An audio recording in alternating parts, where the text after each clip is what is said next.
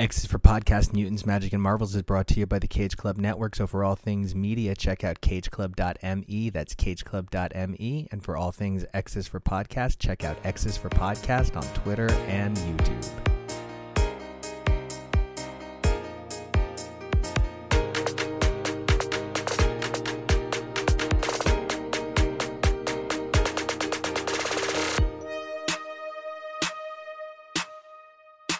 Everybody, I'm Nico, and you guys can find me on Twitter and Instagram at Nico Action. That's N I C O A C T I O N. And I'm TK. You can find me on Twitter and Instagram at xnateXGrayX. You know, I gotta be honest, this volume, there were points at which I was like, I'm sorry, but Tom DeFalco is a genius. We're here to talk about Spider Girl as she turns 50. Uh, her book turns 50. She's barely turning 16. Well, you know, we've been through a lot for her.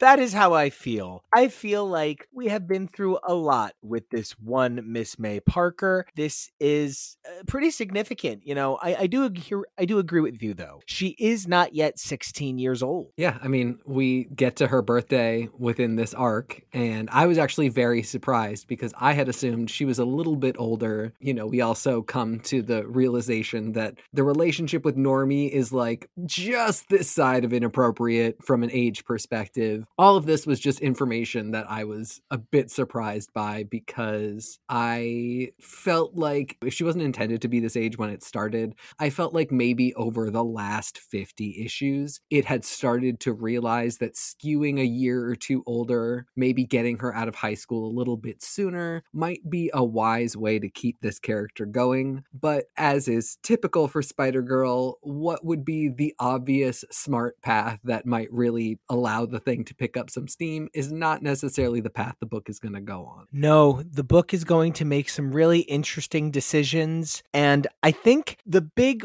takeaway I'm getting here is at some point, the idea that this was the MC2 universe really got wiped away. And the idea that this could maybe, just maybe, be Tom DeFalco's chance to, in some ways, make up for some of the stories he never got to pay off. I think, you know, there really is a dynamic shift in what we can expect from this title. And even despite that, they still manage to pack in a frightening number of characters into just a few issues every time. Yeah, it's funny you put it that way because it sort of does start to create an argument in your head about what is the difference between an alternate universe within Marvel Comics and somebody just attempting to tell a story that kind of logically already came out of what had been in primary continuity, the 616 universe. I mean, the idea of May is, you know, all this technically is is a flash forward. The Spider Girl is just a flash forward, but the problem is imagining how different the Marvel universe will be 15 years in the future is a huge undertaking and it requires managing a lot of different stories that you never get to write, but you have to figure out how to weave into the story that you're telling about this one character and how you want to balance that with going back to stories from the original continuity that maybe you participated in. And uh, you're right, this is no longer really MC2, it's just the story of Spider Girl, but within that, it's still containing this multitude of this whole other Marvel universe that the longer this goes on and the longer the main Marvel universe goes on, we see how vastly different Tom DeFalco's vision of the future is from where Marvel Comics is actually going. And kind of sort of a little bit, not to sound like I think this is some sort of, you know, deranged danger to all of us, but how far from reality the book ultimately winds up straying is hard to exactly figure out. And that's in part because the real world continued on at the speed of life, but Spider Girl continued on at the speed of Tom DeFalco's original plans for the title. And those are two very different things. By that I mean, there is a subplot in these issues about how incredibly betrayed Davida is by Mayday getting a cell phone and not telling her immediately that, you know, the, the issues we're talking about came out uh, kind of around when I got a cell phone. And I can tell you, having been a middle schooler or a high schooler at this point, with or without a cell phone, you would have been really not well received for being so incredibly unhinged the way Davida becomes unhinged. And part of that has to do with the sliding need and recognition of a cell phone around when these issues came out. You know, we're looking at books that span May 2002 to January 2004. By that point, a cell phone for a high schooler, not the magical transformational experience they're kind of trying to portray it at. And I don't think at any point, I mean, it's just one of those things. Tom DeFalco does not know what goes on with a teenager in the early 2000s and just doesn't realize that, like, nobody ever had cell phone drama. And if they did, it certainly wasn't you got one and didn't tell me. That never happened in the history of teenagers. And to sort of write it in as the, you know, everybody knows that when a girl gets her first cell phone, she tells all her friends. And if she doesn't, it's kind of a betrayal. That's like, Tom, you might not get kids. Yeah. And it's certainly something that becomes increasingly obvious that there is no real way for us to follow these creators on another coming of age journey. And, you know, for a book that is so hallmarked by coming of age journeys, it's a really tricky web, unfortunately, to spin. It just goes to show, I mean, 1998 to 2004 is such a huge amount of time for being a teenager to be different. So this book was already kind of out of step with 1998 teenagers and kind of portraying them as 1992 teenagers. Yes. So now it's 2004 and the book hasn't really moved ahead at the same pace in terms of its understanding of teenagers. So now it's really starting to get out of sync. And it seems like this entire story that we've been reading almost 50 issues of has been like maybe six months if we're lucky for Mayday. So the degree to which she has not really grown in any way that she can keep up with the passage of time for the reader of the book is starting to become an issue that is affecting where these stories go. Well, these stories certainly go in a really unusual trajectory for Spider Girl. While Spider Girl 45 continues the very light and breezy attitude of what the fuck is an arc, by the end of what we're looking at today, Spider Girl 66, the book is now confined to six part arcs, whether or not they make sense. And when we hit the first one, because it was a Servants of the Serpent arc, I was kind of dreading it. And as it started, I was actually like, you know what? This actually might be really good to focus this book. And it seemed like there was a real inclination to focus on the arc specifically and to cut out a lot of the noise outside of it, which is something I have complained a lot about in previous issues that seemed like six issues previously could have technically been an arc, but really were not were not categorized as one. You know, weren't one through six as this one was, and that lack of focus led to them being packed with a ton of B and C stories that were really confusing things and just weren't particularly exciting. These two six issue arcs that come up are very tightly focused. Um, just maybe they're not what I wanted, and so it's I'm I'm like trying not to be a choosing beggar while also being happy about the fact that we found some focus for this book. Well, through the next three volumes Spider Girl Volume 9, Secret Lives, Spider Girl Volume 10, Season of the Serpent, and Spider Girl Volume 11, Marked for Death, the book definitely undergoes some radical transformations, and it actually sees one of the most radical things to ever happen to the series. Now, as we mentioned, these issues take place from May of 2002 through January of 2004, and while most of these issues issues see a pretty familiar team of creators. Issues 45 through 66, excepting issue 51, are written by Tom DeFalco with a pretty usual group of co creators. Penciler Pat Olliffe on most issues. Ron Frenz makes sort of initially uh, the least number of appearances he'll make, but then ultimately does go back to being our chief penciler. Most of the inks are handled by Al Williamson, John Livesay, and Sal Buscema, industry legend, with a little bit of help from Rodney Ramos. Colors are done by Christy Scheele, Angelo Sang, Udon Studios, and uh, you know, Udon Studios are going to take over for a really long time and letters get shared by John Workman and Randy Gentle, as well as Russ Wooton, and an early appearance from Cory Pettit. So that's a pretty big name in the industry still to this day, appearing in an issue of Spider Girl. But Spider Girl number 51, easily one of the most questionable issues.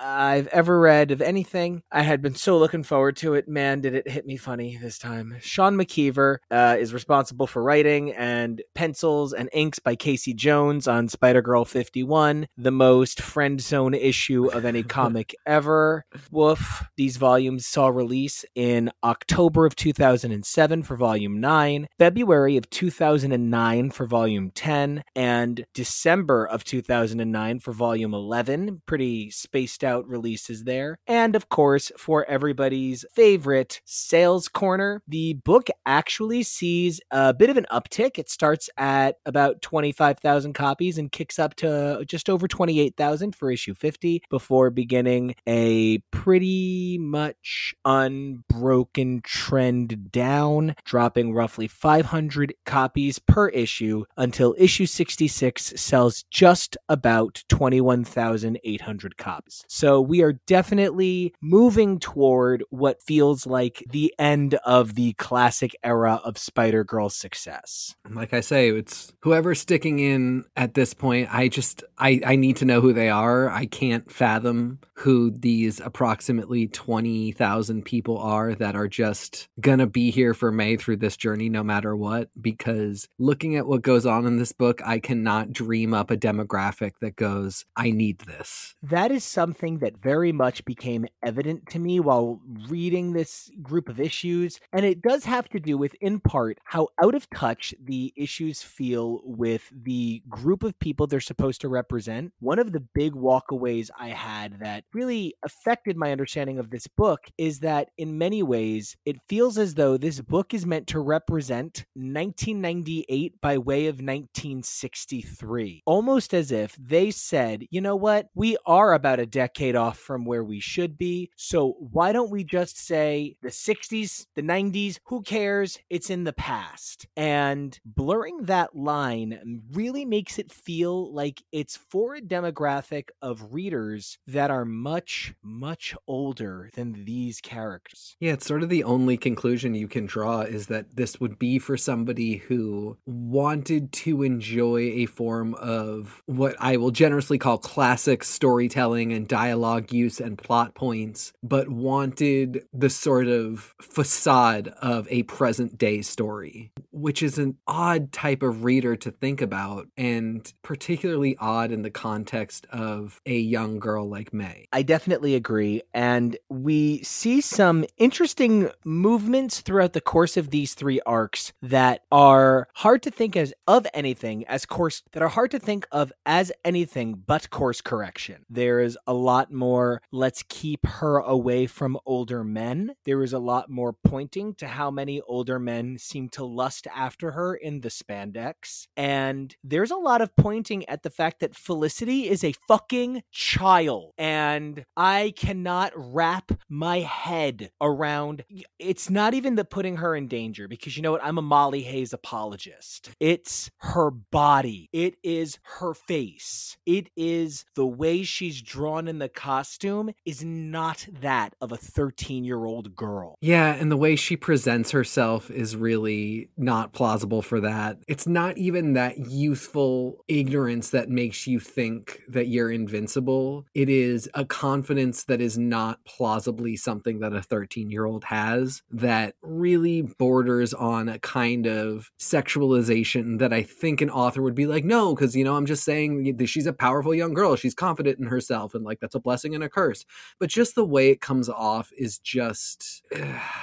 There's a Lolita-ness to it. There is a Lolita-ness to it. Absolutely. That is perfect thing to say. And there's nothing about it where you can say she's clearly flawed, but there's something redeeming about it. It's just messy. Yes, it's extraordinarily messy, which is legitimately kind of how I feel about the covers. So I just want to jump in and poke the covers for one second. You know, I know we did it last episode, but I'm going to do it again. I'm really thrown off by the sort of inconsistent stylization of the covers. Number number one, I don't like Spider Girl's name on two lines. That might sound like I'm being really specific, but there's something squeezing her name onto her own book. Like the more important thing is the fucking spider symbol than the fact that she is Spider Girl. The cover of 45, she's fucking covering girl with her claw hand.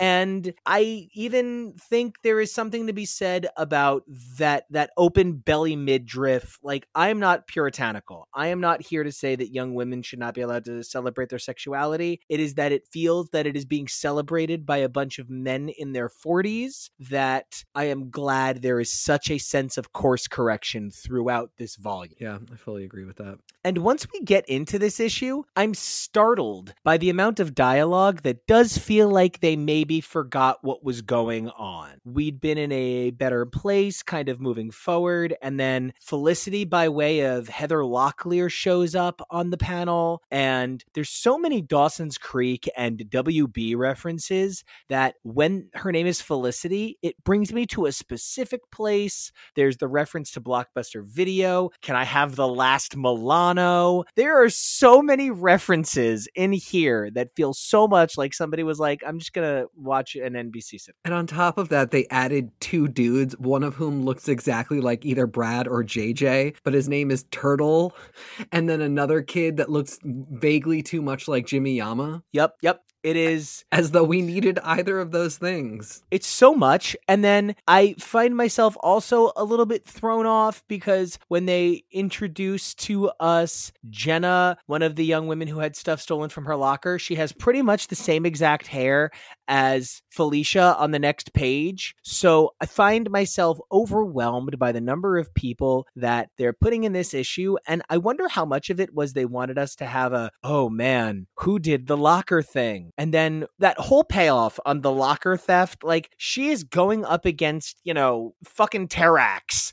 And she's like, but I can't figure out who stole my costume. And I'm just like, May, the inconsistency in your brain. Yeah. And like, I almost, again, it's one of those things where like, I could like that story if there was more, if somebody was there to be like, hey, you sometimes are a hot mess that like goes and saves the literal entire world, but then gets upset about your costume being stolen and you need to figure your shit out a little bit more. That could be a really fun story, but the way it's played here is like these two things are of equal weight.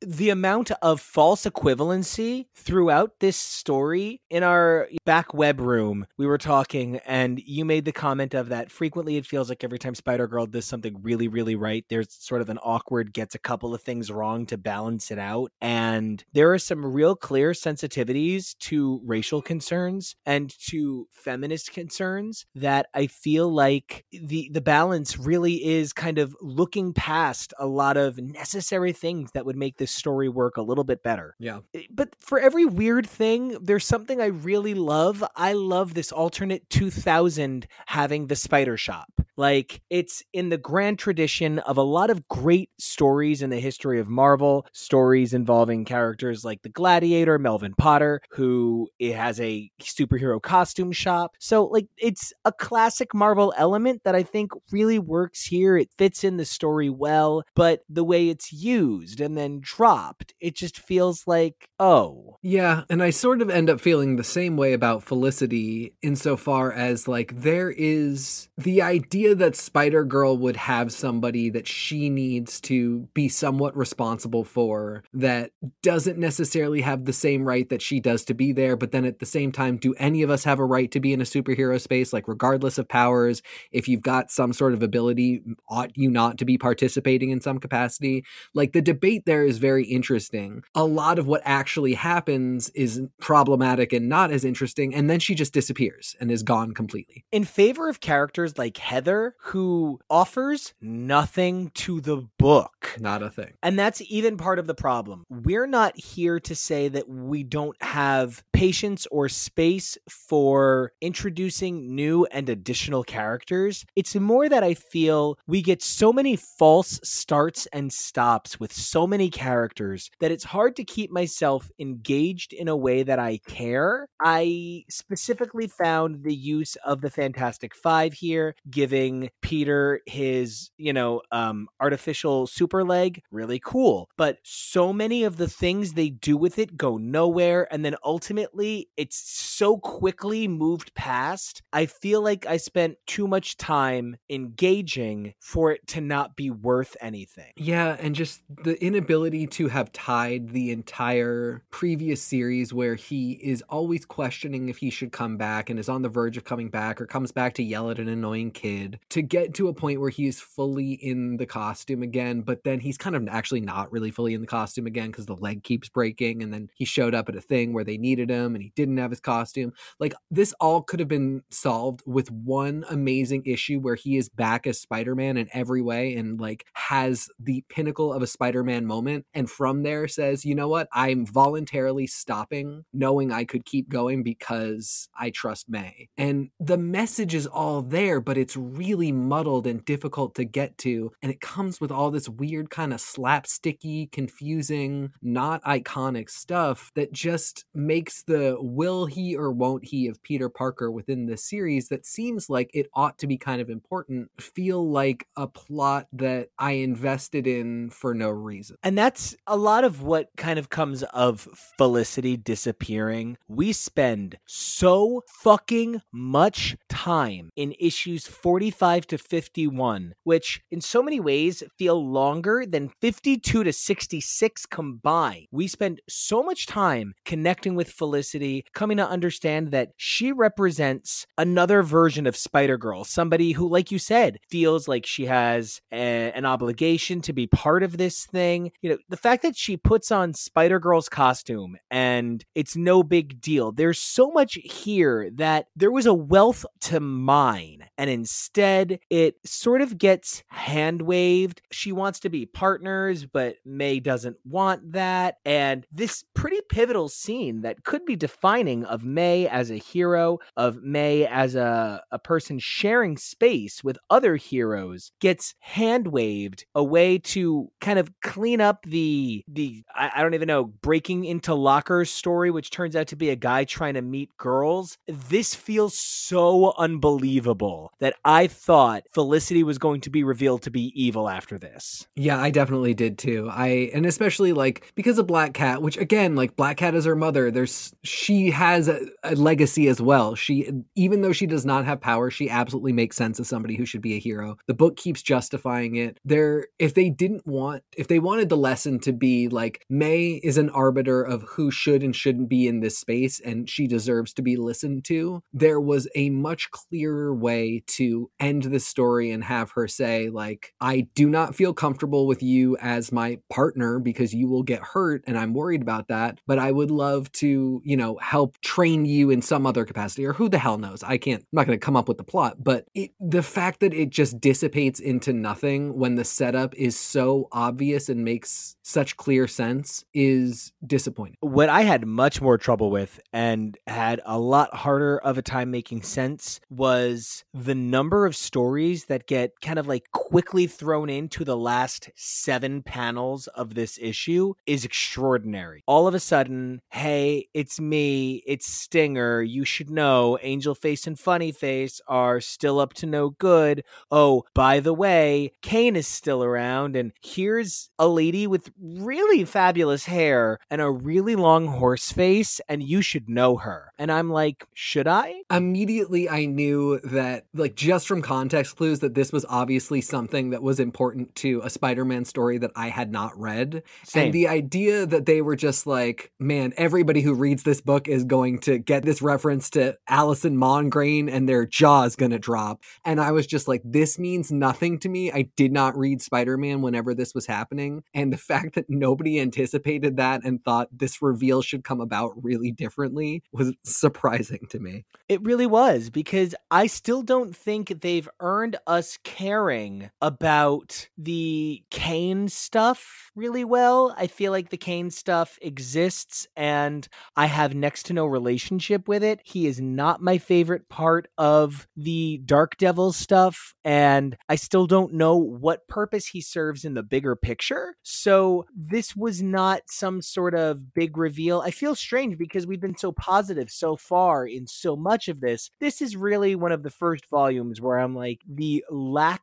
of focus is shining through where the art is really starting to look like it's aging out of sync because the art is starting to look a little bit old in this volume as well. Whereas, you know, this is a point at which the comic industry is starting to evolve at a much faster rate. And this is purposefully staying pretty classic. And, you know, the idea that you want to refer to Spider Man continuity, like, has always been a part of this, even though it has always been said that it's not a part of it. It makes sense. I don't hate the concept that somehow Spider Man's past would continue to come back and be something that challenges May. But the Clone Saga is not a top tier Spider Man story. The kidnapping of baby May is not a top tier Spider Man story. When you put Venom on the page, yeah, that's insane. And everybody who reads that, if you see the symbiote, every single person who sees that reveal is going to know what happens, regardless of how much Spider Man they've read. They're going to see that and it's going to make sense to them. When they do these reveals of these storylines that are, you know, important to the Spider Man mythos, if you participate, but are not necessarily relevant to the broad Marvel reader, it just comes off as like such a missed moment. And the Allison Mongrain stuff is the perfect example of that. It was just like, dude, nobody knows this story. Why do you think they do?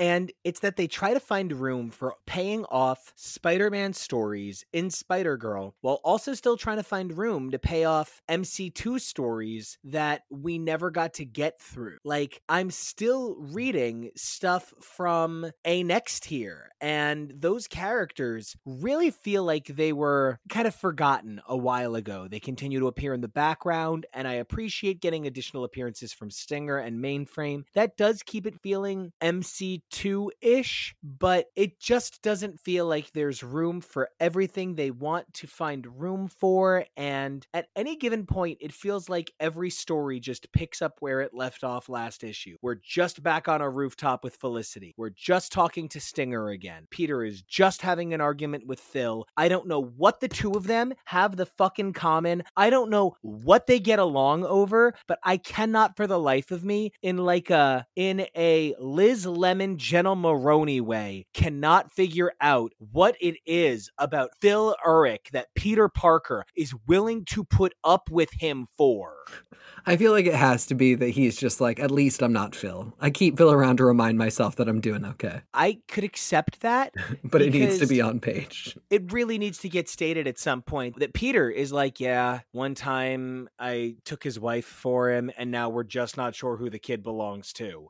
and that's why he's still around because I don't know. It's weird that I see more of a reason that May would put up with Felicity and her whole wanna bet, which definitely the petulance of a 13 year old, than I see why Peter would ever put up with Phil. And it just sort of goes places that I maybe, I don't know, May being mean to Felicity is kind of fine, I guess, because it's after Mainframe talked down to May. So she's kind of passing the irritated factor on. But then Phil pulling rank on Peter just makes Peter seem like he's forgotten he was Spider Man. Yeah, completely. In addition, speaking of people who have forgotten who people are, this is an example of where the cell phone thing really shows a little thin. I refuse to believe in this world that they have set up, even in the world that's going on in the parallel story of, you know, Spider Man going on at the time in 2002. If the new Warriors were still running around fighting Raptor, Lady Hawk, Buzz, Dark Devil, and Green Goblin, Spider Girl would have heard of it. The idea that she has no idea what's going on around her actually makes her seem also completely out of sync with what's going on. And it's not really believable because we know her to be more on top of that type of stuff. And everybody in school would be talking about it because Right. there's constantly stuff about in school people being like, oh, this hero versus that hero. I'm on this person's popularity train. The idea that she wouldn't know that five of the biggest young, I mean, the fact that Phil hanging out with these children is one of those things that highlights the ways in which Phil is not like a regular goblin. He's like a cool goblin. and it's so weird that he's just like hanging out with these teenage boys. I'm so unsure what to make of the age disparity stuff because it certainly wasn't meant sinister and it doesn't read like it was meant sinister. It reads like it's unintentionally uncomfortable. And I'm glad that the book becomes so aware of the age discrepancies for us. Yeah, and just kind of moves on in a way that, like, again, letting these plots dissipate is maybe not the best way to handle them all, but I'll accept it if we can move past them at times. Yeah, because there's stuff that the book has trouble moving past. The will they, won't they Mm. of Normie Mayday drives me nuts because the only reason I can let the won't they of it that keeps occurring be all right is because he's 20. And I think he has a responsibility as an adult who recognized that he was manipulated by people older than him that had decisions made for him about who he would be in life. You know, as someone who has been through that sort of treatment, the fact that he's like, I won't do that to another young person, that's actually really noble and very attractive. I think Normie is one of the most attractive characters, like personally, as like a, a fully fleshed idea in this series. You know, I mostly agree, and the resolution is correct insofar as he is like, no, you're 15, of course not. But the longing stares, I wish they had not gone even in that direction. Like, if they had done one and he interrupts it and right in the middle and is like, May, don't be silly, you're 15, we could have cut a lot of stuff out. And, you know, I get it. It's having a will they or won't they drama is an important part of a comic book, but we have multiple men her own age that she could be having that with. And, you know, we already saw the chemistry with JJ in the Buzz. Like, th- there were more appropriate ways to go about this. I'm very glad this didn't go in different territory. I'm worried that it still will in the future. But even those longing glances, of which there are more than one, I think maybe a step too far. Yeah, and I do agree that ultimately it is something where they even backpedal on Normie a bit, where all of a sudden Normie is dressing like he's one of the high schoolers in May's class. Normie is covering up his tattoos. Normie is no longer an active hero. He's playing a desk job. They do try to untoughen him so that it's possible, but the right decision is pulling back the way they do. And I think if they could have gotten there with Peter never should have put on the suit again sooner, like I feel some of the investment I wind up with in Peter getting his leg fixed is the same sort of frustration I have with Normie and Mayday. You're having him flirt with the idea of this very sexy thing for him, but is it age appropriate? Ultimately, I do think it is. I think the idea that he's 45, he can't be a superhero because he lost his leg isn't just ageist, it's ableist. And I think that part of why I can't take Big Brain seriously is I'm so smart. I am a superhero in an alternate dimension running this little robot body, this horrifying little gremlin creature, and I can't make your leg not sticky. Doesn't make it's not like a oh ha ha ha. It doesn't come off silly. It comes off like this man is a menace. Yeah. We're all gonna die because Big Brain can't figure out how to turn off the Gorilla Glue setting. You know, I also think that using the Scarlet Spider costume is spectacular. I love this look. I don't know about you, but it's one of the best things the 90s ever gave us. I completely agree with that. I also think, like, barring a little bit better depiction, this could be a good look for Felicity, the 13 year old who wants to be a superhero. It's still a little too sexy, but this is a good choice. If they had continued in this direction in a certain way, this really could have worked. And she looks cool with Spider Girl. Like, that's something I feel very passionately about. Spider Girl having another hero to fight alongside greatly softens Spider Girl standing out like a like a sore thumb the way she does. And having it be the daughter of Black Cat and having, you know, Mary Jane, Peter, and Black Cat sitting at home being like, eh, remember when we were young? Like, let him do it. I trust him. Felicia, of all people, is going to understand that, you know, her daughter is at a certain risk that May is not at. That, but still wants to do this and still has a certain level of skill, if not supernatural skill, for which she could actually do some good. And it's in that spirit that I wish they got to team up properly more frequently because we keep seeing situations where we know that there's no way May can do it on her own, and May trying to be like, no, you have to stay out of danger is the same sort of bullshit that I didn't appreciate everybody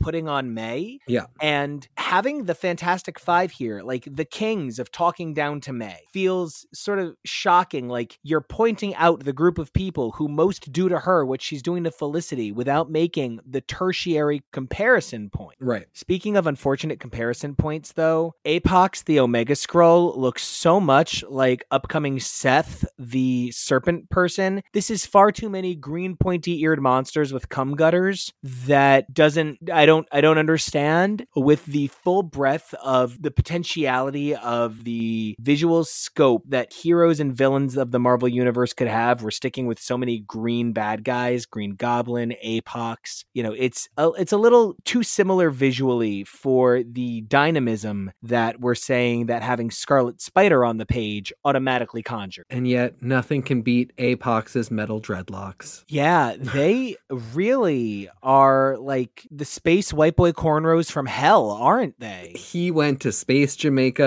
to an all expenses paid resort, and while he was on the beach, he got his hair did. I also don't really care for Big Brain being so dismissive of Psylord. You know, maybe that's even what we're supposed to get. Big Brain and Human Torch are so busy laughing it up with their old buddy Peter that they immediately treat Psylord like a boy again. But Psylord has proven himself like the most powerful and competent member of the Fantastic Five against my every wish to the contrary. So when they're like, oh, whatever, little boy, I want to be like, little boy could go nuclear and destroy reality any moment, Mr. Robot in a box. so that ultimately Apox blows up the Fantastic Five, which every fucking building gets either blown up or trapped in a portal in these three arcs. I don't even know what to say. It's so interesting because I'm looking at the cover to 47, and this is the first time I even ever noticed Spider Girl on it. Like, the important stuff about a Spider Girl comic really does not seem to involve Spider Girl these days. Yeah, I mean, I think that's true. And I think, again, it speaks to the fact that, like, the MC2 really was not as done as it might have seemed just because the books didn't succeed in the form that they were in. And requiring the Spider Girl book to be the clearinghouse for all of the intellectual property that was created for MC2 is sometimes fun. Like, definitely, there's a lot of great guest appearances and there's a lot of synergy between characters, but it gets us into overload a lot. And it's an overload that I think there's an expectation that as readers, because we are so connected to the spider canon, that I think they think the overload will pay off in time. That's something I've wondered if perhaps they think, well, it's Spider Girl, it's got spider in the name, we have time. Our sales have held out at 25,000 units for so long, we have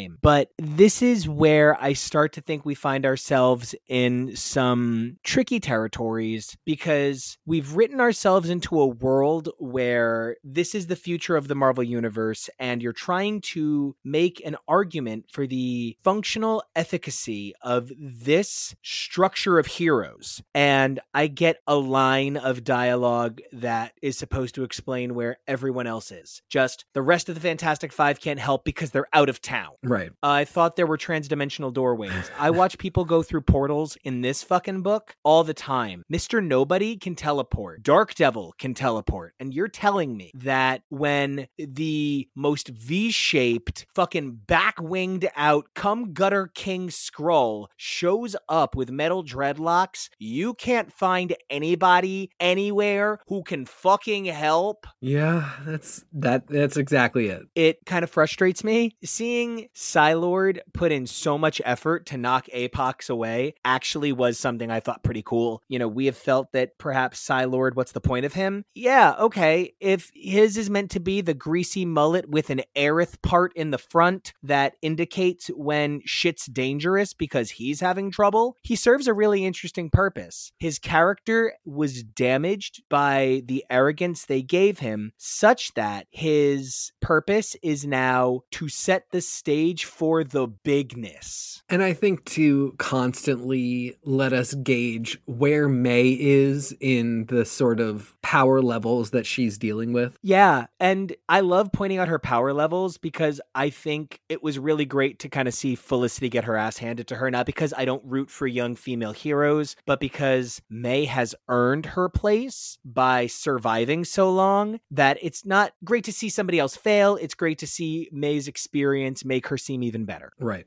Just want to say that this is what we mean when we say the art is starting to get to a place that's a little concerning. Page nine of the Marvel Unlimited edition of issue number 47, the open crotch, pivoted rib cage, breasts on her face, thighs pointing in. There's some stuff here where this should not be how we're depicting a 15 year old young lady. And then turn the next page and check out Felicity as Scarlet Spider having landed atop Psylord with her ass out in the air. It just 13 This years is- old. Yeah. This is exactly what we're saying about levels of discomfort with some of the interpretation of, uh, you know, the visuals. And, you know, just to mention, it's not that I don't think they attempt to sexualize the men in the same way. There is a lot of musculature terminating in some pretty astronomically huge bulges in some places that don't belong, you know,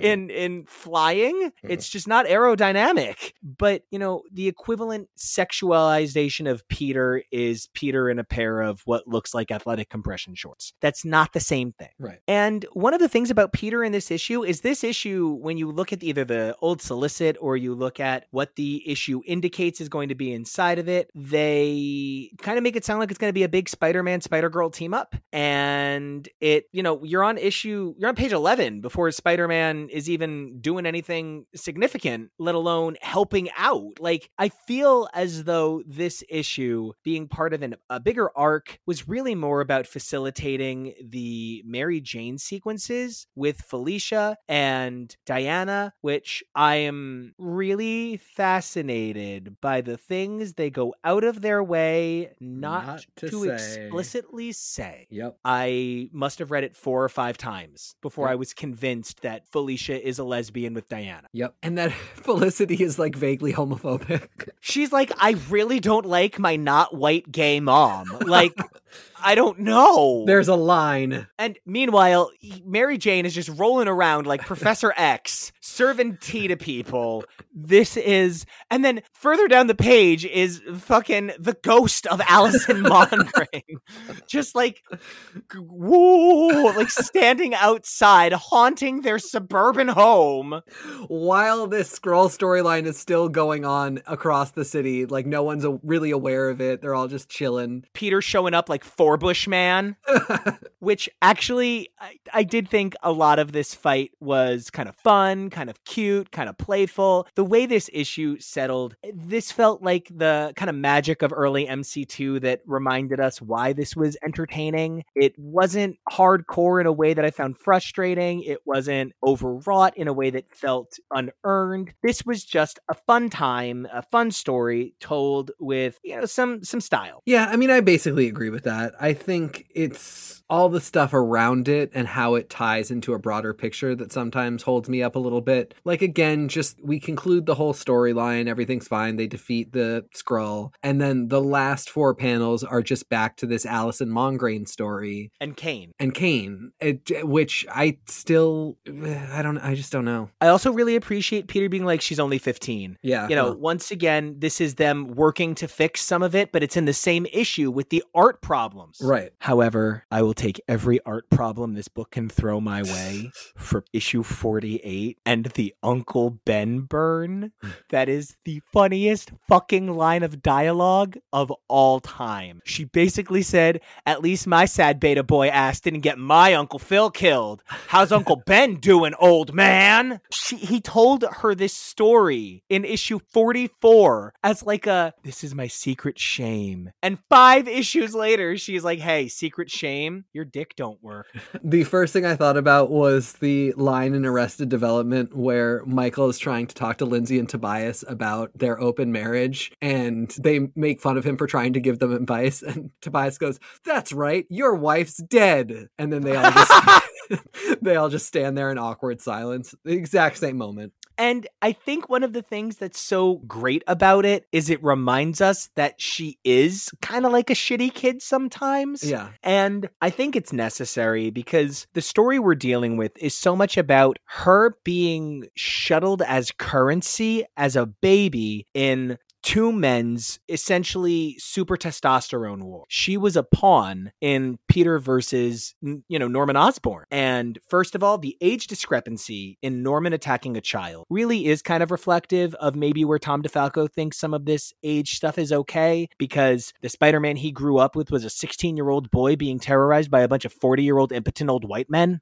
So I just think all of the ways in which they're framing what a child may should be yeah, it's really helpful. By the time we get the flashbacks about Allison Mongrain and it's all like stated in the open, I don't think I care at this point. I just accepted this as a Spider Girl story that's going to happen no matter what. Yeah, it's pretty obvious, even without any of the details, what what is going on. Like this is clearly a woman with some kind of interest in her. That there again, like the book is always trying to be like, ah, I bet you think you know what's going to happen, and you're like, no, but I kind of do because I see that you're trying to fake me out here, and then it always is a fake out, and it's the one you predicted and you just are kind of like okay let's get let's wrap this up and get to the good stuff. Yeah i i feel like let's wrap this up and get to the good stuff becomes one of my defining feelings about this series because like one of the things that I can tell you that I get really tired of is Phil Urich riding a glider into a scene to cock block somebody's emotional catharsis. it's not even just that he rides in to make sure nobody gets any, right? It's not just like he's like I heard someone getting their dick wet. I'm here. What's going on? It's also that he's like, "Oh, I heard that you guys might be able to get through this storyline this issue. I'm here to hold it up." and that's one of the things that very much is how they're able to get away with keeping funny and angel face in one panel each issue to remind us that they're still out there. Yep. The weird chase of it, though, the sort of weird conceit that I find difficult to handle is I, as the reader, think a lot of what's going on for Mayday right now is a little too much, is a little too over the top. And that even explains why Mayday is constantly letting storylines fall through the cracks. But as a reader, I am starting to think that it feels like May is a passenger in her own story. And this is much more about Kaine in the weirdest goddamn bodysuit I've ever seen. This is much more about Mary Jane reacting to her past through her daughter. There's a lot more going on here that just doesn't feel like Spider Girl's book. Yeah, you know, it just feels like a second book called The Parkers that is like half superhero story, half like dealing with Spider Man drama on a personal, like around the kitchen table level. Might have really helped because, you know, no matter how much they want to sell us on it, like, I get it. Allison really fell in love with May when she ha- looked after her as a baby, and now May is really important to her. That's not necessarily an uncompelling story, but it's not a compelling story for May because May was a baby and has no investment in this. And no matter what conclusion you bring it to, it is still going to be really weird when this old ghostly looking apparition shows up and is like, I loved you. And May does anything other than go, I have no fucking clue who you are and I'm late for school. Truly. And that's that's one of the things that's like when people say that something being littered with references to the past is automatically like proof of tight writing. I think this is where we can say there's a point of too much. Yeah. And Allison Mongrain feels like too much, too far away when, you know, we're doing this whole project within four months, essentially. We'll probably have done this whole entire 10 year MC2 experience within six months max. And I feel in that time, like when I saw Reilly Tyne transform into Dark Devil and, you know, the horns thing and the, the head change in issue 49, I was like, oh, right, that he transformed. Oh, right, he's Raptor's lawyer. Oh, right, the Raptor and Normie, because, th- oh, right, they're dating. Oh, yeah. right, the new Warriors. Oh, now they've got self. Oh, right, there was a cell phone thing. It's just, I feel like I'm sundowning in slow motion sometimes reading this book. So here's my question Why are so many people obsessed with cell phones? I wish I had an answer for that. I mean, they're just uh, so cool and convenient, and, you know. But they're superheroes.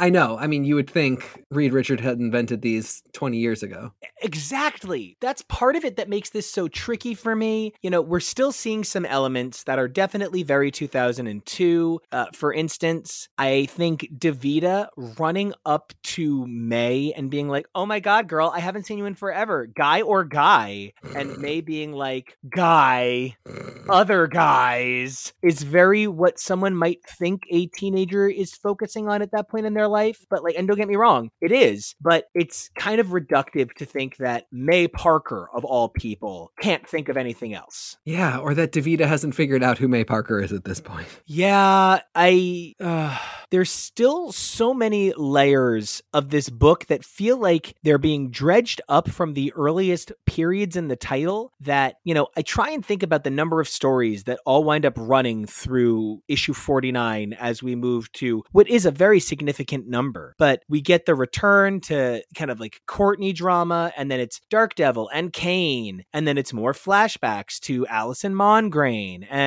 then it's classic Spider Man stuff, and then, oh, look, it's the Fantastic Five again, and then the faces are in a car. And don't There's... forget to start off with um, Normie and Raptor. Like it's all in there. It's all there, and it gets to be like suffocating in yeah. a lot of ways because there isn't enough room for all of the things you're telling us are important for the number of things you're also throwing in for fun that are unimportant. Yep. However, I might have laughed really hard when Courtney got hit by the car, not because it's funny, but because I was like, are you really trying to conjure up this level of human mortality for a character like Courtney when you're so busy trying to drive it home for Spider Girl? I already understand the sense of teenage mortality, but one of the things they're going to spend a lot of time doing over the course of the next 16 issues is trying to remind me that everybody May's age is human and all teenagers aren't indestructible, and the heavy hand that that starts to be dealt with. It's not that Courtney gets injured because of Spider Girl, she just is in a hit and run with a bad guy, but Courtney just kind of gets hit by a car. Sandra is, and there's no nicer way to put it, Sandra just happens to be a violence, uh, domestic abuse violence victim. That's all. It really starts to muddle what they're trying to do. Yeah. I mean, especially because we don't really, again, we don't really need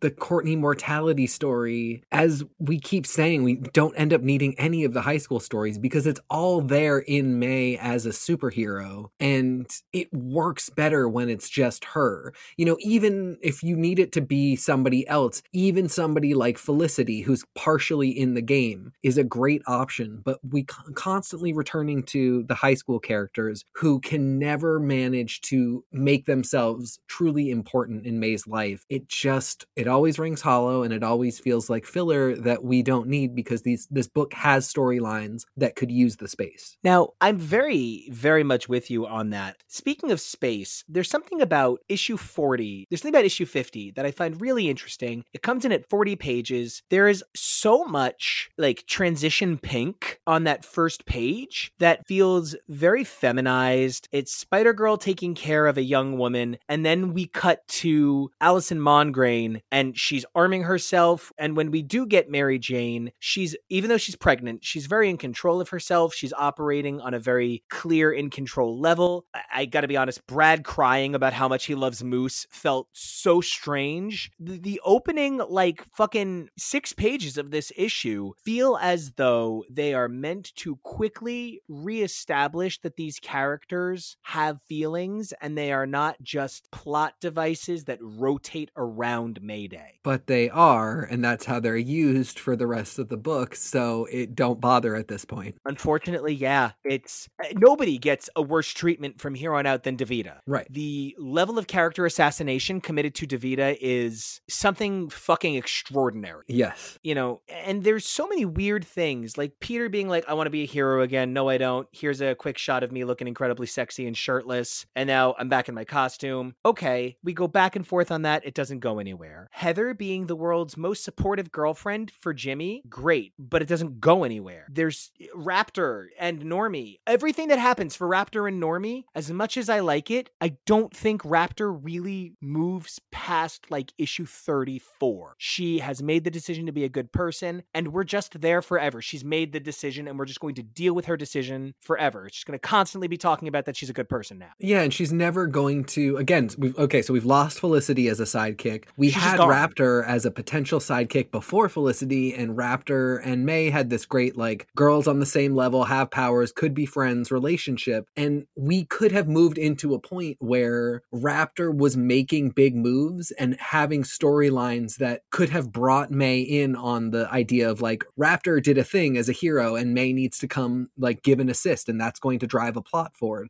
But you're right, it never really moves past the same status, which is she kind of shows up, says she wants to be good, says she loves Normie, helps with the fight, but isn't really a huge part of the fight, doesn't do anything of her own accord, and we just repeat that whenever we need it. Yeah, just repeated as necessary. And it's it's interesting because I like Raptor a lot as Mayday's partner and best friend. As much as I'm uncomfortable with it, there is a lot of like intense fem slash kind of energy between Mayday and Felicity. And I only don't like it because they're so young. And th- this isn't something we need. We don't need older men writing about young women having a sexual connection. That's, you know, just unnecessary. But like there is chemistry there that I would be interested in pursuing more than I would be interested in seeing May pursue Brad, sort of on the level I would be interested in seeing May pursue JJ. But I feel like even if it, we saw it pursued, it's just going to get Raptor. You know, Raptor and Normie are a huge deal at the end of the final arc we looked at last episode. And then they don't come up till like the penultimate issue of this one. Yeah, and they're just, it's the same beats with them every time. Speaking of the same beats every time, Spider Man thinks he's got it, and then people that are just way below Spider Man's pay grade quickly deal with Spider Man. And then, hold on, cell phone drama again. Why? I wish I knew. And once again, somebody's like, I can't believe Spider Girl isn't here for me. I can't believe Mayday isn't here for me. We're getting too many of the same beat over and over again in a way that doesn't enhance the story because ultimately, Spider Girl versus Funny Face and Angel Face with assist from Spider Man and Green Goblin, and I guess eventually the Buzz. This doesn't feel like an issue 50 fight. No, and you know, it's funny because it's the same beat of May isn't there for me with JJ, but the switch up is that because of May's participation, she finds out that JJ is one of the new warriors and, you know, basically can assume that he's the buzz. And that could be a really good spin on the trope that we've been getting over and over again, which is that May can't be there for her high school friends, but then here's the one that she actually kind of could be. You know, there's something there. There's a twist on this story that's been repeated to death in a way that's really boring, but we don't actually get it. It's just set up. One place we did get a twist on the story that I appreciated was I'm pretty tired of always showing that women are capable superheroes by having them choose nonviolence. That is an important story, but it can't be the only story. Once again, May choosing nonviolence as the way to save the day after we saw it fail so spectacularly in previous arcs had me really nervous. She does it here, she does it in a couple of issues again. I would say this one's probably the most successful because it means I don't have to put up with Allison Mongrain again. So I'm pretty grateful that that's how she handles this one, but it doesn't do anything for me. Like she just doesn't punch someone, and that's the end. I mean, the only like counterbalance I would give is that she recognizes that she tried to do that with Angel Face and Funny Face, and she's not giving them a second chance, and she kicks the shit out of them, and that's how that gets resolved. I think those two coming, those two storylines wrapping up at the same time for me gave a sort of hand wave to the Allison Mongrain thing. It really is kind of just like the idea that you would put yourself between your best friend and a woman with a gun that's trying to murder them, and then have a heartfelt moment with that woman. Yeah. uh, a little unhinged. And speaking of unhinged, I have a genuine question about the interpretation of Moose being like, oh, her parents blame me because I asked Courtney out and that's why she got hit by a car because she was dress shopping. The weird jumps in logic that like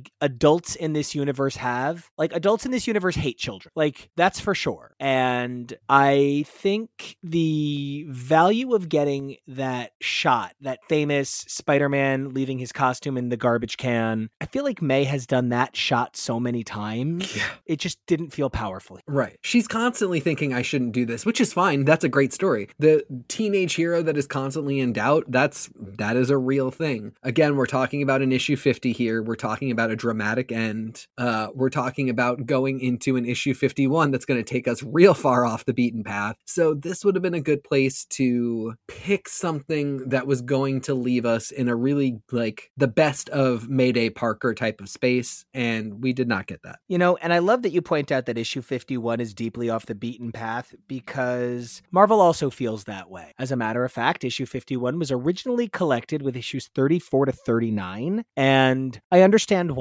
It sits at sort of a weird place in the series, doesn't really make sense where it goes. I couldn't find anything if there was like a specific reason it was told in this way, but it, you know, we get this weird issue 51 that for me sucked all of the energy out of 50 and I honestly didn't think that 50 had all that much energy in the first place. Yes, that is exactly right. This story, I kept putting like, I have no idea who this is. Is this JJ? Is this Brad? And yeah, then, I mean, I kept thinking this has got to be somebody, right? And then they go out of their way to be like, it's nobody. It's literally no one. But what is a huge struggle for me is May in the shower. Yeah. We have spent so much time establishing that she is 15 fucking years old. And we have spent so much time saying that all of these characters that we care about don't get enough panel time. And then there's this whole issue about this other guy and his friend Kari. And then there's Spider Girl fighting Elektra, but not the good Elektra, the bad Elektra, who I guess I'd rather see her fight. But this whole, like, there's a weird way in which this story maybe reads a little bit like, I want to thank you for being someone I fell in love with. That I'm not saying it's the author, I'm not saying it's Sean McKeever, but it definitely fits a certain kind of fan. Yeah, I can get that. And like the kid is like really just a fan of Mayday. Like he's he doesn't know her at all, but he watches her from afar, which is fucking creepy, but whatever. And you know, he's he's a kid, so he says he loves her. It doesn't that's not a thing. It doesn't matter. He but he admires this girl that he knows from school. And like again, it's not it's not that that's like a bad story at all, but to have that be like 15 panels throughout an issue that again had something to do with like May's sort of feeling of self-loathing and then coming to discover that somebody sees her and realizes that she's a great person. That could work. Sure. Whatever. Having it be this whole issue in which almost everything is this creepy ass fucking letter and this kid stalking May it, it just isn't necessary. It gets us nothing it gets us nothing. This just makes me feel like I lost time in a book. I already feel like I am frequently operating at a sort of page economy space deficit. So you know, I don't even think issue 51 is the worst example of Spider Girl, but that this is a one off writer. And eh, I mean, it definitely looks like a completely different art team in a way that they maybe could have thought out that shower scene a little bit better. Yep. And, absolutely. you know, looking back on this volume, taking a look at issues 45 to 51, for me, this is sort of a C volume. This should have been like a big time for Spider Girl this should have been like her high harvest, but it really feels like we're kind of scratching at the end of some old plots. And I do think that the next two volumes we're going to talk about are a huge improvement over this one, but this is so far for me the low point of Spider Girl. I think that's pretty much correct. Yeah. I wish it could be a higher score, but you know, it's this next two arcs where they just start fucking killing off storylines they never finished. Yep. That really moves the story forward. Yep, exactly. And it really it ought to have started happening here so that we could hit something at a pinnacle with issue 50 and then start moving into like tight storylines from there on out.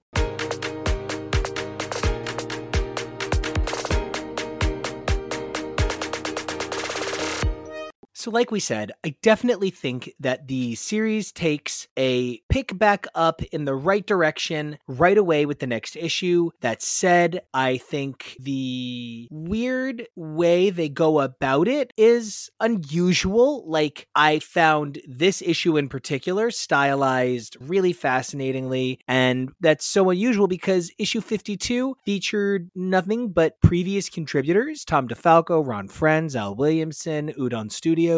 But this issue looked like no other issue of the series before it in a way I enjoyed. Yeah, I completely agree. Even the completely out of nowhere restylization of May, there's something about it that I was just like, I don't know, it's fun. I'm into it. Go for it, girl. Try a new style out. And there's something so playful about it that really updates the look. And, you know, if I'm jumping onto this book for the first time at issue 52, which I might be because I might have jumped on for 50, really interesting cover, really cool cover. I might have kept on for 51 because I saw hot writer Sean McKeever at this time. He was part of the Tsunami line, which was a line aimed at younger readers. So I might have come over to Spider Girl because of that and stayed. And these really interesting fade job color projections. JJ as the Buzz, as we have said a million times, is like one of the hottest fucking heroes in terms of design and confidence. So seeing JJ as a normal teen boy and kind of being like, that's not uh, that's not a superhero, but seeing the projection of Buzz around him, that's a superhero. Peter's kind of befuddled by middle age and constantly looking a little bit like Tony Stark, and we get that really kind of wompty domp sort of spider guy crouching, and we get the there's no question that that is fucking Phil in that goblin costume. Just the stylization of this issue is so cool. Yeah. And I love the internal thought process on Felicity. I do find myself a big Felicity fan by the end of this issue. I think the way she devolves into her own mind, like the way she gets lost in her own thoughts, is really true of a depressed 13 year old. I really, you know, related as to, in like a lot of ways, remembering feeling like I couldn't stop being a fuck up. And I would have been happy if the book switched over to follow Felicity at this point, as much as I would have been happy to keep going with May. I know that's kind of like a, a pretty bold statement, but Scarlet Spider Felicity offers me something May doesn't, which is May has no sense of internalized struggle. May's internal struggles are her external struggles. We never see May try to keep a straight or brave face when she's feeling broken or sad. We see it from Felicity. And that's something I really appreciate about this fictional character. And I absolutely love the idea that she is projecting a future in which she is very successful as Scarlet Spider as Yeah. a way to cope with the fact that she was not successful in the present. It's that thing that you do where you have the conversation over in the shower and say all the things that you should have said, but like you just couldn't get out. It's just such a good moment. You know, it does make me really want to follow her. And I think it's that willingness to follow her that was why I was kind of happy to keep going with the series after being so unhappy with the last arc. There's so much more in this one that works for me than the last one. And it's things like normally having his sleeves bare,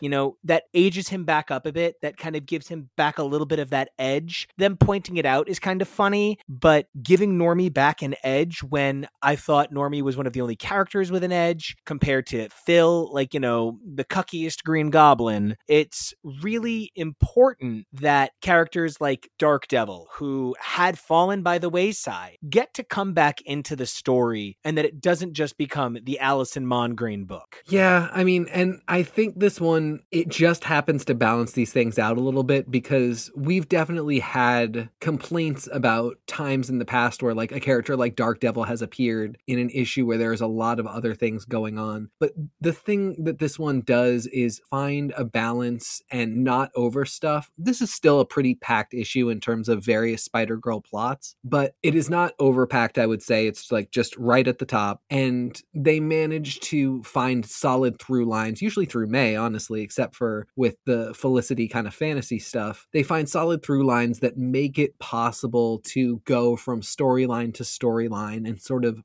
get a holistic approach of what's going on in this world right now, which is something that's often missing when this book is really packed with different plots. Uh, speaking of what's going on in this world and being overpacked with plots, Phil being like, we have to fill the void left by Spider Man. What? What void left by Spider Man? Just ignore everything Phil says. He doesn't Just, matter. just ignore everything Phil says. Phil represents what this book was maybe intended to be that it could never. It's almost like Phil Meta is furious that the book didn't go in the direction that had room for him. Right. And he just won't get out of it. He's like a canker on the metafiction of this story because it feels like if I could lose a Phil for every Dark Devil I'd rather focus on, I'd still have too many characters. Yes. And I'd still be okay with it. I don't know. It's things like I didn't realize that fucking Raptor's name was Brenda. as soon as I saw that, I was like, did some editor finally realize that Blackie Drago was something we had to stop writing down? Yes, I really think so. Yeah. And, you know, she is such a great character. I really think that everything that she gets throughout this arc is stuff I like for her. It's not that it sounds good for Raptor. You know, I legitimately thought she was about to get Ravenscrofted when, like, Mr. Squarehead is like, I'm going to become your new best friend. Yeah. I was like, oh, they're going to experiment on her. Yeah, she's gonna become an gonna be a bird. bird. Oh my god! I love that we both went through. They're going to turn her into an actual bird. That's ridiculous. That's not in our notes. That's amazing.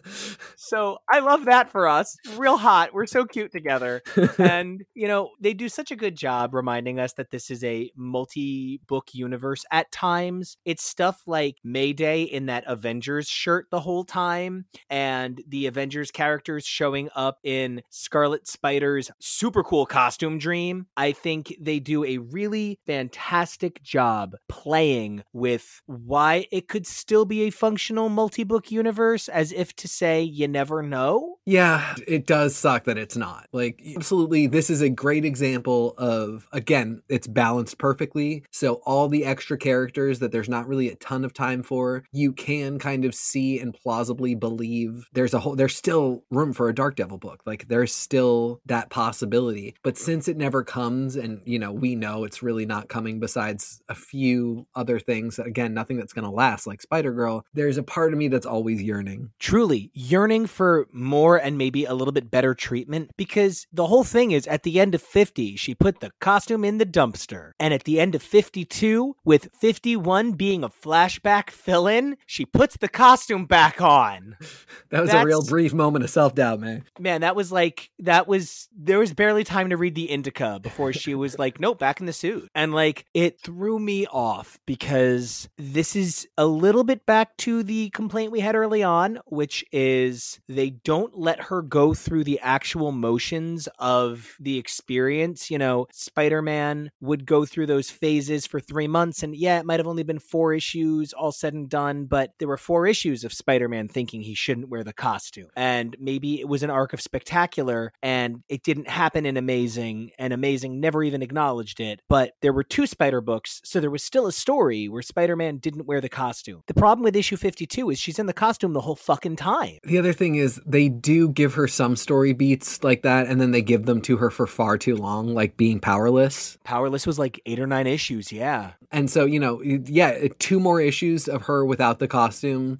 Even just like, you know, make it a little less dramatic and a little more subtle. She folds it up and puts it under her bed and says, maybe I need to take a break. And, you know, she has like a near miss with a crime, but nothing happens. So she goes, yeah, you know what? I might be correct. And then she encounters a crime that she really could stop and she has to barely do it because she can't hold her secret identity.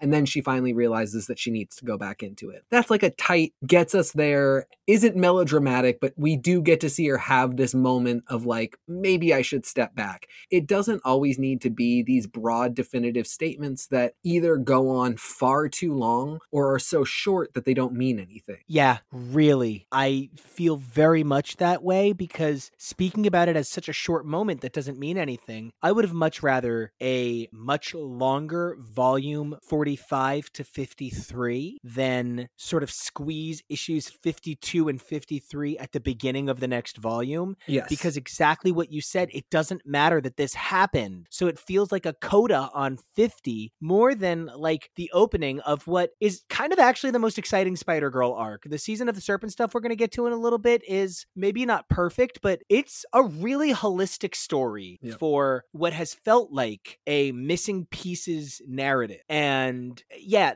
52 and 53, I just don't know what they're doing. Yeah, not only do I not understand why they chose to do this sort of thing, but I don't understand what is going on with this girl. Like, why do we do another story that isn't about anything and isn't really related to May and is kind of exactly like the incel letter story, but also like is does she is she a mutant? Is And- she a ghost? And does she have the power to stretch letters to weird angles on the first page? Is that her other ability? Very important Because- question. There's something so weird about the letters on that first page. They're so squishy. I don't know what's happening. Also, I have to be honest with you. I was like, Courtney is still in the hospital. Nobody in this world heals at the right rate Nope. because Moose was back to powerlifting uh like the next month. Meanwhile, Courtney has permanent broken bones disease from being dinged by a car full of terrorists. What? and I still don't care. You know, I also think that one of the most classic things people talk about are the Monster of the Week episodes from this era of TV that worked. There's the Harriet Sansom Harris episode of X Files. There's the Invisible Girl episode of Buffy. The first thing you think about when you read this. Yeah, and then you know ultimately that there's a character named Whedon introduced a little bit later. Yes, it's Wheaton, but you know there's a a sense of references to the WB and Dawson's Creek. It feels like perhaps this was trying to be topical, almost like they had the quick wire. Fuck him, fuck him for being the earliest Spider Girl villain, showing up way too late. If this guy had been an issue four, it wouldn't bother me. Yeah. But fucking Pinball Boy Yeah. is not what I'm here for. So that he becomes important is ridiculous. Yep. I don't know. You know, 52 and 53, if they had been in the previous arc, not only would I have liked the previous arc more, but it would have also improved my relationship with this arc. Definitely the latter. I don't I just don't know what I'm taking away from these stories and I still don't know what to do with this girl. Because does she actually turn invisible or is it a metaphor? I truly do not know because she does appear later and is a fully functioning person. I, I just, I'm, I, maybe this is a thing and we're gonna find out later, but it it does nothing for me right now, and it's not gonna come up anytime soon in any way that's concrete. So you're really asking a lot of me to care about this right now in connection to a future storyline, if it even comes up. Maybe the bigger thing is that we're supposed to take away how much we love seeing our two awesome spider gals pal up. Maybe we're meant to take from this story that there are moms that really do suck. So maybe we should cut Mary Jane, Felicia, and Diana a break. Poor I don't- Diana. Poor Diana, who just is the lesbian that's too good for this book. Uh, yep. I don't even know what to say. I feel like if they would just say, "Oh no, they're gay together," I would have a lot different relationship with. Them. Absolutely. Okay, so I'll be honest, I don't have a whole lot more about 53, No, please no. but I could probably talk about how much I hate the cover to 54 for the rest of my life. Yes. I don't mind things about it, but I've already, you know, put my statement on I don't care for Spider Girl being two lines. Number one. Number two, I think the digital background job that Udon Studios is doing on the covers does not match the quality of the interior colors in a way that always make the covers seem a little bit like early NFTs. I definitely see that. I also just like The gun? with a big gun? gun. I don't know. I don't need it. No. I really don't need it. And it read to me like 54 to 59, where somebody said to DeFalco, age it up. It's gotta get it's gotta get tougher. This has got to stop being an all ages book and it's gotta start being pushing teen. Which I don't even have a problem with. May's 15, but in the course of the next few issues, and like over the course of the last, uh, what is it's not even 20 altogether, Mary Jane c- comes to term and has a baby. Like time Yeah. is not passing in uh, anything like a linear way, and that's fine because it's Marvel, but like this would have been a really good time to age May up a little bit and just get us to senior year or something. You know, give us a six months later, anything, because the tone of the book definitely does age up with this story a little bit, but May almost ages down. Eh, In a weird parallel way with the events around around her becoming more severe. Exactly. I think by forcing these issues to be an arc, like when I opened it and I saw that it was one of six, my brain immediately treated page time and panel time differently. I found myself more eager to engage with longer scenes because I said to myself, oh, this is going to be 2003 level decompression. Not quite, but much closer in that there is a clearer character arc and emotional arc created here that I think we were lacking. Yep, absolutely. And we're cutting out a bunch of extra story in each issue for these arcs that is very helpful. I wish they hadn't focused so much on the high school stuff. We go to other dimensions, but we're still focusing on the fucking high school stuff. Um, You know, there's some really interesting things that I like seeing them be clear about. Uh, I think the Chicky thing doesn't land, but I like it a little bit. Uh, pretty tired of the hard pregnancy stuff. I think Brad's coming off a little bit by today's standards as perhaps a serial harasser. Yes. I think Ralphie comes off like a serial sexual harasser. Yep. I think Moose comes off like a bully. Don't get me wrong. You can bully for a good reason. You can bully to protect somebody, but it's still a bad tactic and there's got to be a better way. Yeah, and again, it's like it's just none of these characters are giving us anything. This doesn't have anything to do with what's going on in May's real life, which is her as Spider Girl. And, you know, we're just kind of putting up with it. The only person you could have connected it through is JJ. Why did you ruin JJ? Exactly. And I actually really like a good Christmas issue. I think a Christmas issue is a really great way to kind of indicate a period of time. And I think when you make an arc Christmas themed, it's dangerous. But the fact that we move past Christmas pretty quickly helps here. Uh, I just want to point out that on page 11 of the Marvel Unlimited version, I was really sure that Mary Jane was dead on that slab. they did choose to just do a little bit less with the eye work than they maybe ought to have done to get the message across. Yeah. And speaking of that cover and getting the message across, I think that having had the serpents building in the background for a really long time is really good. That's something that, you know, we've commented on. Oh, the serpents, the serpents. And, you know, that's, I'm glad to see it. But the inevitability that May would have to hardcore up is not one that I wanted to see pay off in this way. I'm glad that ultimately she doesn't use the gun. She uses it as a baseball bat, but there's so many tongue in cheek things here where, like, in this issue, she says, Guess who's going grim and gritty? In another issue, she says, like, basically, I'm Spider Girl. Oh, well, sorry. I know Ultimate Spider Man's better. Like, mm. there are some really weird references here that make it seem like they are resentful of the changes to the book. Yeah, I definitely see that. And, you know, I guess the whole normie kiss thing, you know, as we're talking about it, I have become less of a normie shipper for Mayday. And I'm really grateful for that. Like, you know, because I was even the one who was first like, let me tell you how I don't like the age stuff. And you were like, no, I definitely don't like it. And like, the more we're saying it back and forth to each other, the more okay I am with them not being together. Well, Like- because originally, I don't know. I just in my head, I thought that They were like by the- 17 and 19. they, that, that those are the exact ages I was about to give you. Yeah, that's how it reads. It reads like she is a senior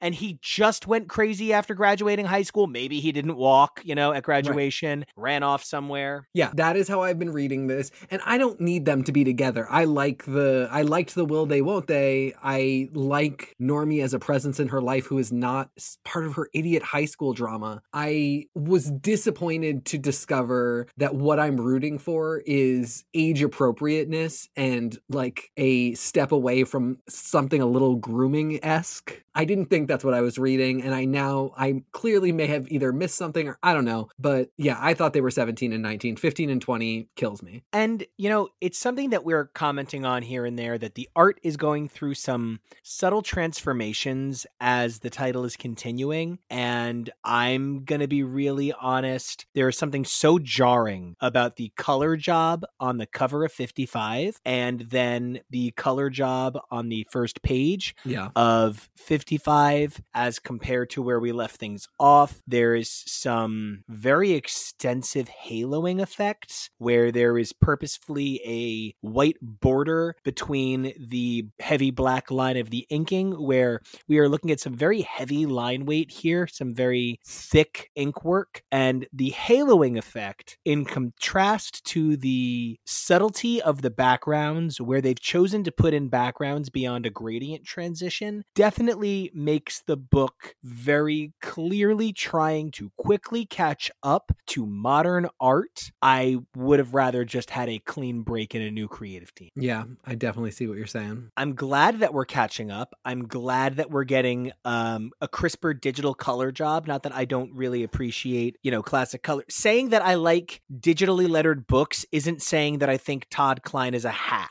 You know what I mean? Yeah. So saying that I like that these colors are looking more sharp, it's just that it's so striking. So that when I'm looking at what is now a much brighter, more intense Green Goblin color tone, when I'm looking at what has a bit more of that sort of Thunderbolts era Norman Osborn hair on Normie, there is definitely a point at which I find myself saying the book's picking up. Like there's because I feel bad. I think I'm saying I, I, like the homogenization. I think I'm saying that I like some of what made Spider Girl so unique is gone, but some of what made Spider Girl so unique was clinging to ideals that hadn't supported the strength of the title in a really long time. I think that's a perfect way to put it. You know, I don't want it to change. I, you know, went into this. I'm coming out of this experience a lot more of a fan of Spider Girl and the MC2 universe as a cultural moment and less a fan of the work. And that's helping me be a better comic reader, writer, critic, podcaster. I'm a better creator for this. It's helped me see where geniuses of their craft, you know, you don't open with Bill Sienkiewicz and not recognize the geniuses you're talking about. And this arc is really getting me somewhere. I feel like if, you know, issue 50 really represented the death of that sort of we can't let 1992 storytelling go. Yeah, this really does feel like they vaulted to 2000.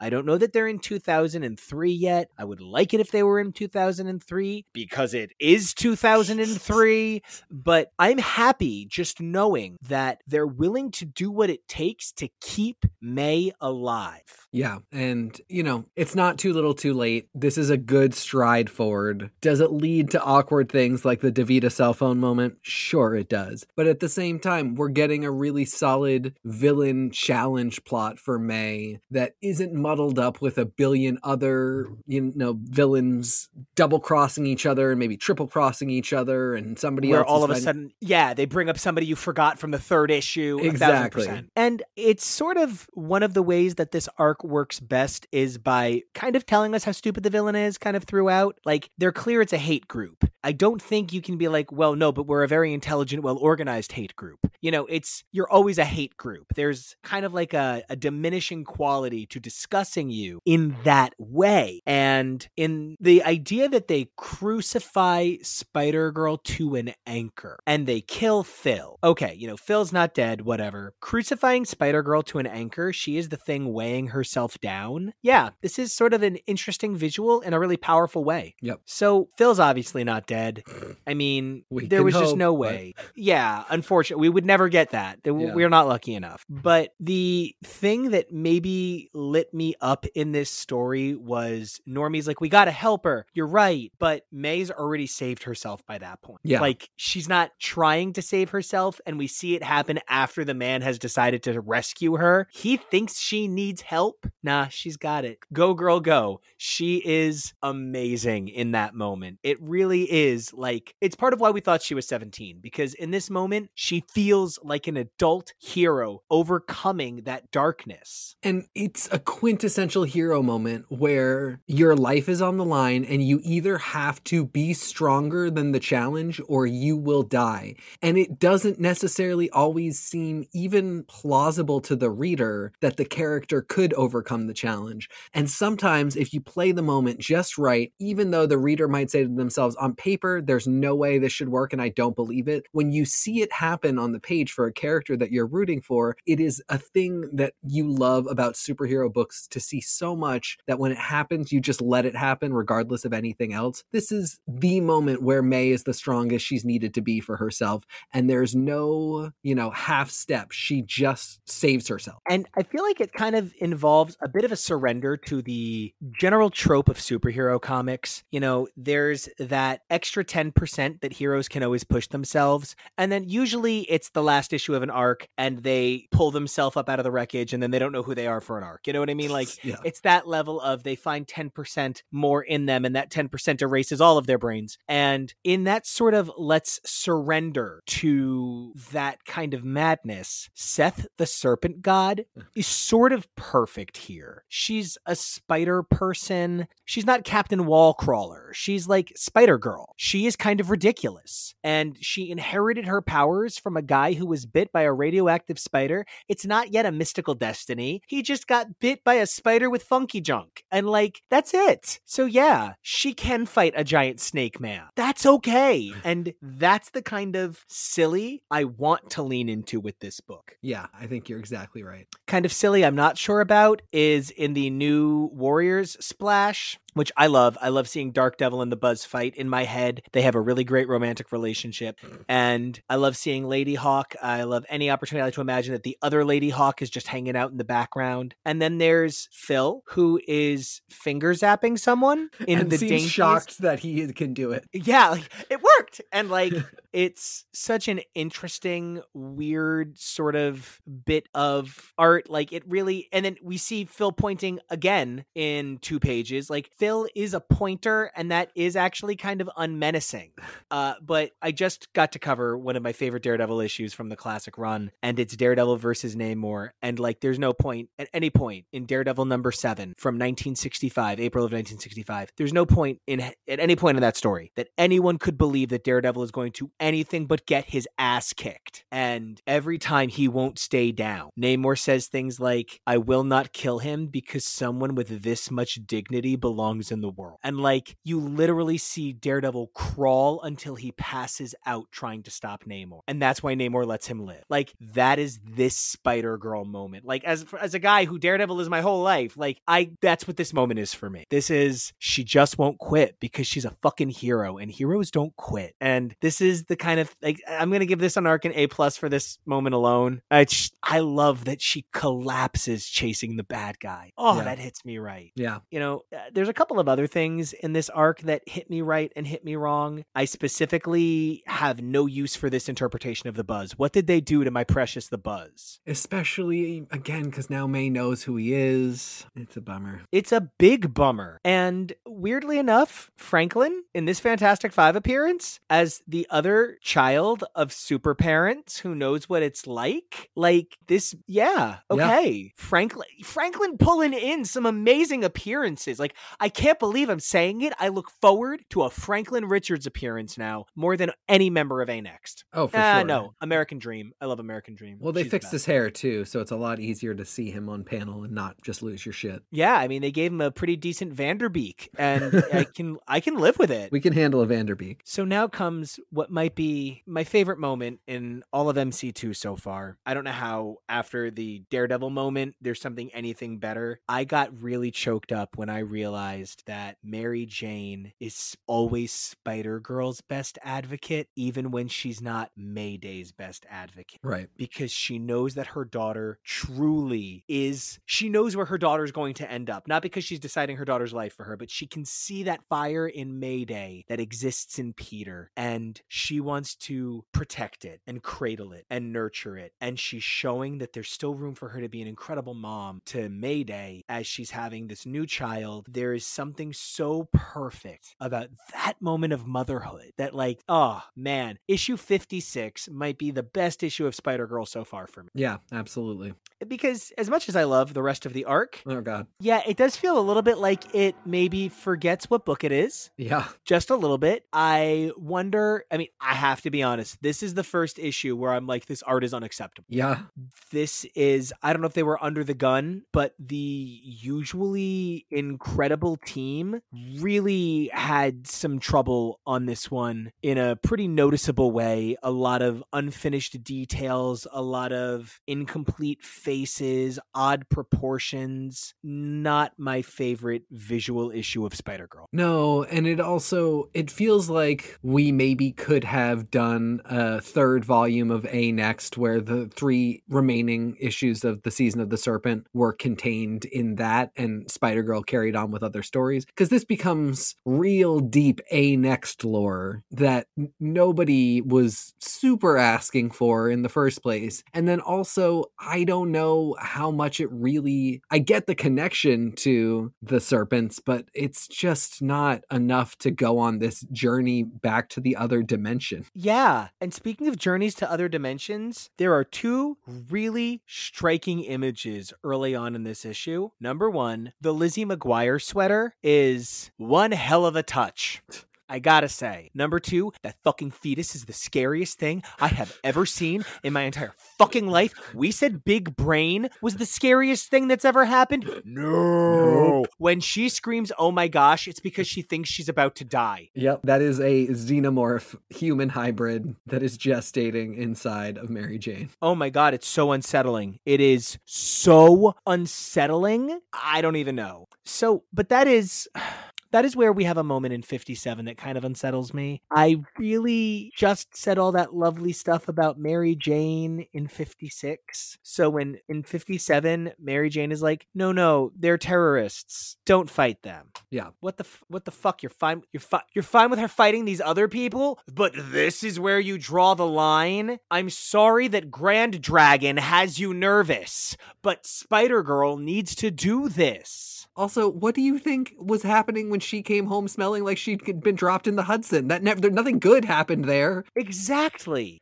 Okay, but what we get here is one of my favorite things that comics have ever done, which is the mini arc in the arc so that they don't have to finish the arc yet. I love this storytelling device. This is, as you pointed out, one of my notes is that this is pretty much an A-Next storyline. Like, this is where they probably said, and that's the point, we'll pay this off. I wonder how many Spider Girl bad guys were originally going to be A-Next bad guys or J2 bad guys or Fantastic Five bad guys. You know, I wonder how much they had to refix things here and there, but I'm always down for an American Dream team up. I love her. She's a lot of fun. I mean, I love her too, and it's not that this isn't fun. It just it very much goes hard left into an A next story. I guess just given how like deeply the last issue was focused on who May is as a character, this one it just kind of wasn't where my head was at, and it felt like this big six issue arc had somehow kind of lost the the core importance, which is May. Because it's amazing that we finally get to pay off some Thunderstrike. We go back to that alternate dimension that we, you know, left Thunderstrike in, where we were both just like, how fucking dare you? Like, we went full tilt on this is a weird way to write out a bunch of characters. Yep. And I'm so happy to come back to them. I I missed Thunderstrike. I made it very clear that I'm a fan,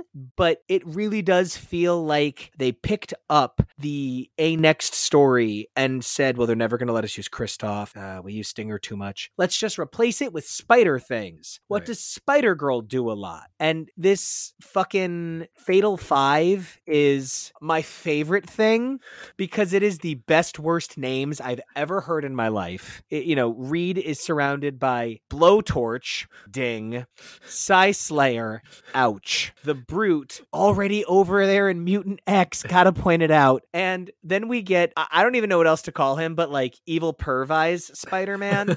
he has the perviest eyes I've ever seen. Yeah. It's weird to me that he has those eyes and isn't in just a trench coat that he's about to open.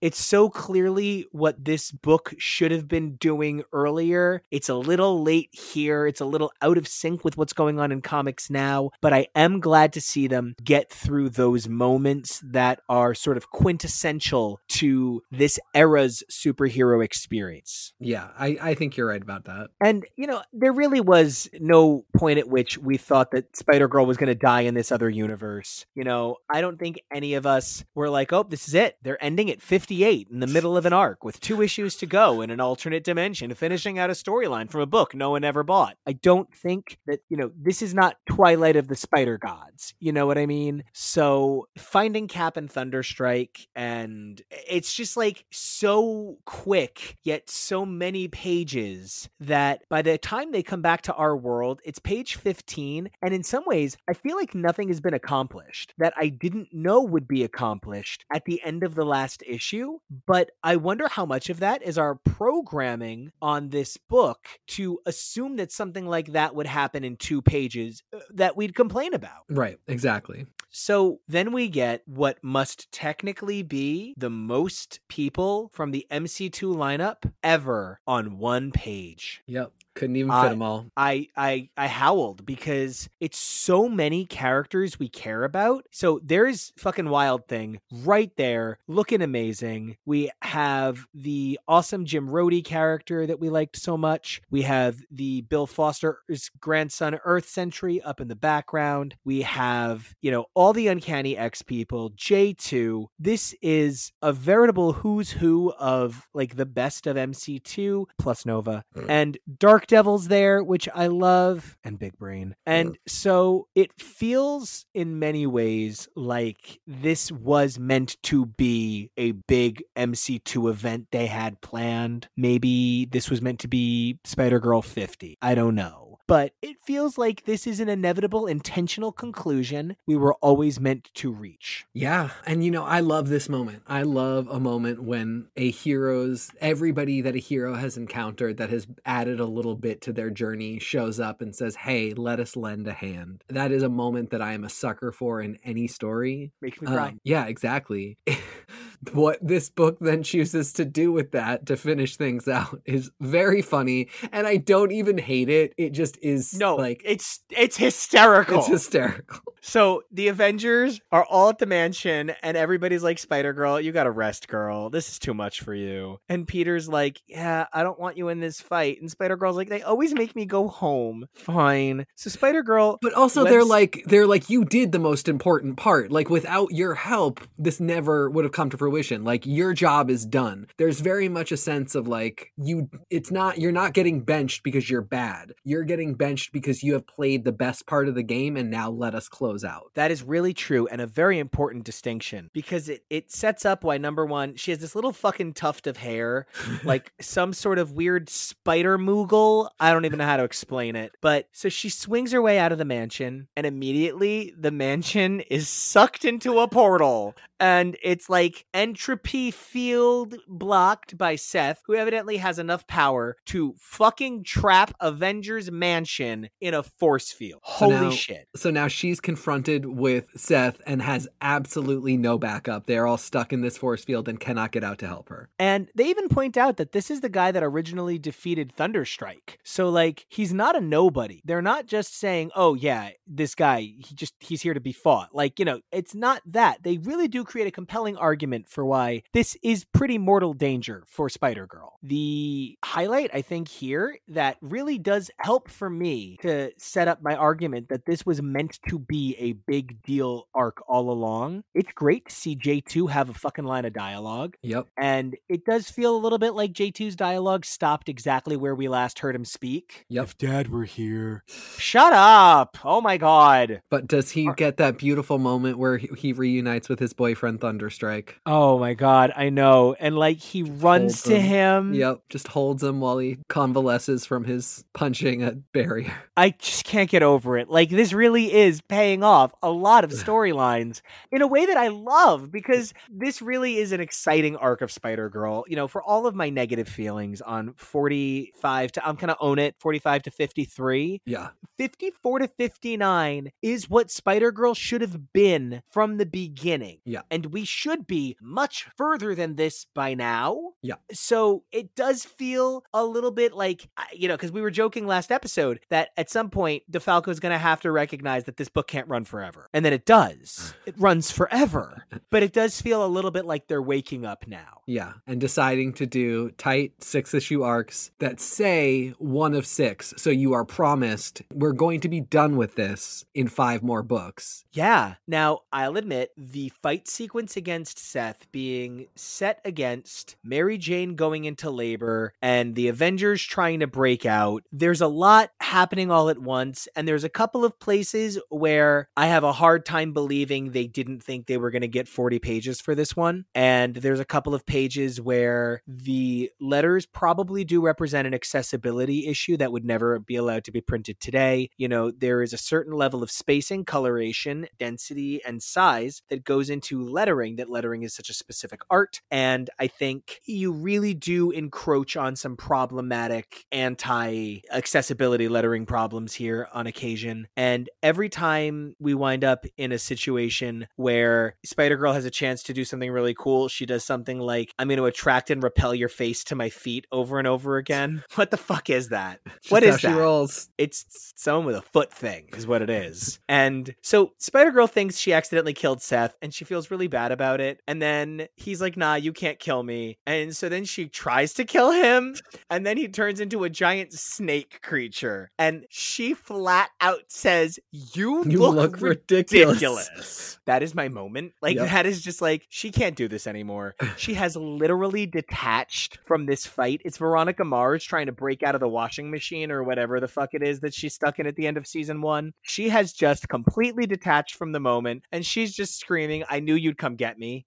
I knew you'd rescue me. And everybody in the entire MC universe is there, ready to congratulate her. More characters are in these scenes than we saw earlier. It's, you know, so great to see these additional characters. I am so here for it. But by having her unconscious for the fight and having her not there for the birth, it does feel like once again she misses everything. Yeah. Yeah. And again, like, I love the idea that she did the hard part and she can rest. But A, they already did that once and then they were like, haha, gotcha, bitch. So why not just let her have the victory lap with Seth? Why not? Just like have her stab him with something, you know, like a special magical device that he has. Like, Right. because we do go to those places in the next arc, all said and done. Really, Season of the Serpent represents a major turning point for me as a Spider Girl fan. For the book in general, this arc was really well deserved and it was told uh, about as tightly as they could tell it. I mean, this is 132 pages that feels like 132 pages. And honestly, we did start out with some high school stuff that I don't give a shit about, but it gets completely cut for the last like four issues of the arc. And that is to the series' benefit. This is some really solid storytelling. And, you know, we get great plot devices out of it. The baby's fucking born. We're on to something new.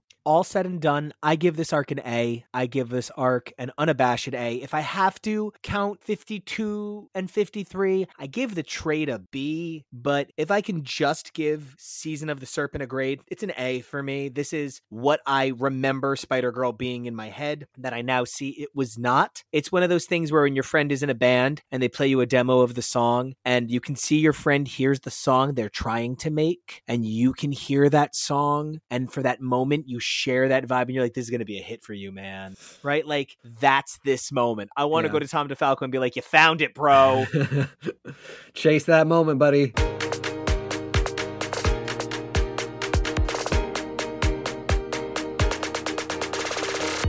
Let's talk misleading covers No. number one i love the cover of number 60 and i also don't like the cover of number 60 Exactly. One of the things I like about the cover of number 60 is that it accidentally kind of says Spider Girls.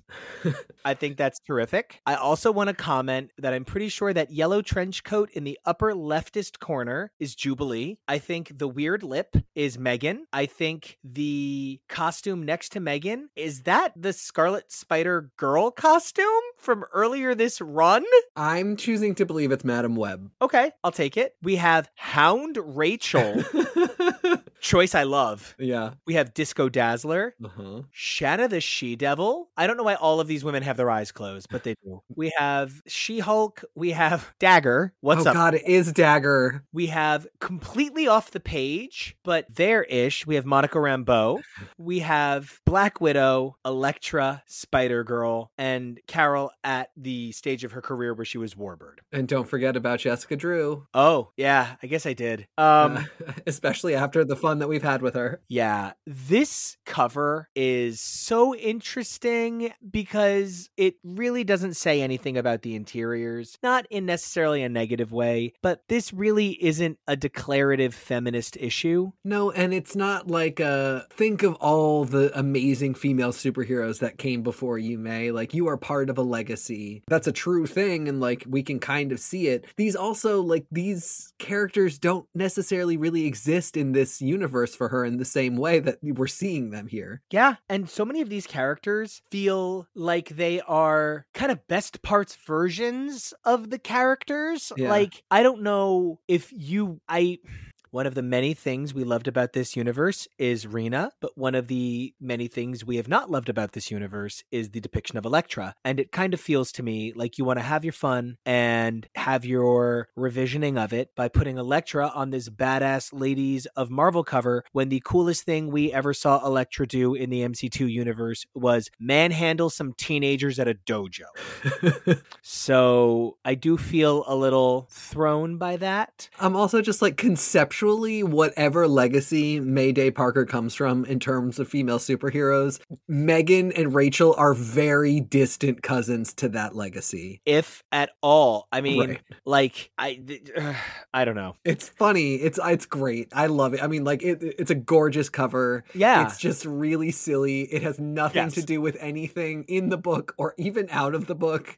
It's just like the the true fact is that May Parker is a female superhero, as are all the women that are depicted in this book. And then this book goes some really touchy places. Like real touchy places. And I think Places that you maybe shouldn't be writing about if you're like a mid fifties, mid forties white man. Yeah, you know, it's so nice seeing May be a member of a family unit and see her contribute to the family in a positive way. I really enjoy that. I s- enjoy seeing her reflect on previous female heroes because the last time we had a reset after a major event was 51, and I felt a bit disheartened by the interpretation of female superheroes in that story. So seeing the positivity in the reset after 59 feels really good. But, you know, it's such an unfortunate give and take where we see all of that stuff about amazing female heroes, and then at the bottom of it, she's thinking about the older man she wants to bang. Right. Like, so for all the good steps forward, we kind of have a misstep on the same page. Yep. Also, speaking of a misstep, for me, I was not as big a fan of the handling of the Sandra Healy story.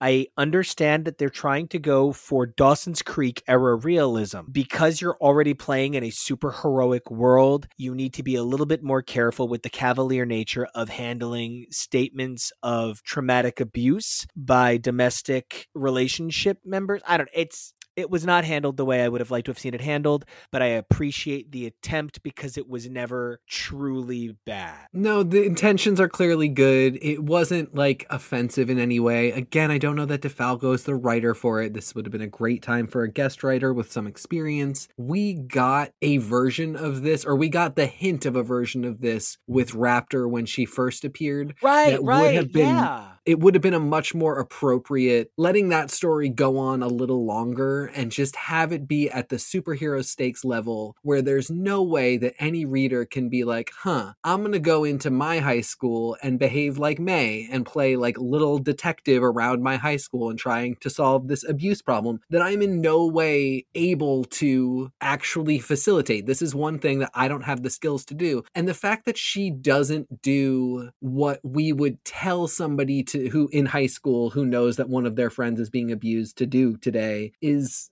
part of what makes it so messy. The fact that she really doesn't talk to very many adults, the fact that she is so pushy in trying to solve this like it's a crime, and they do eventually have her say that that was the wrong way to go about it, which is fine. But it just feels like, with very good intentions, a writer was like, I know how to tell a good domestic violence story, and they know how to tell a not bad one, but there is a big difference. Perfectly beautifully put. And just to kind of comment on one other thing that maybe doesn't click for me this issue, the art is really inconsistent, specifically for character assassinated JJ, hmm. who is now just like a serial harasser and nothing else except when he's the buzz. And then he's a super hot, super cool superhero. And one of my favorite things about him, his awesome man in the van Richie, is all but gone. But on page eight of the Digital Marvel Unlimited version, in that center panel, JJ looks like a cross between Tintin and a character from the Fallout logo. On the next panel, he looks like what Captain Britain would have looked like on X Men Evolution.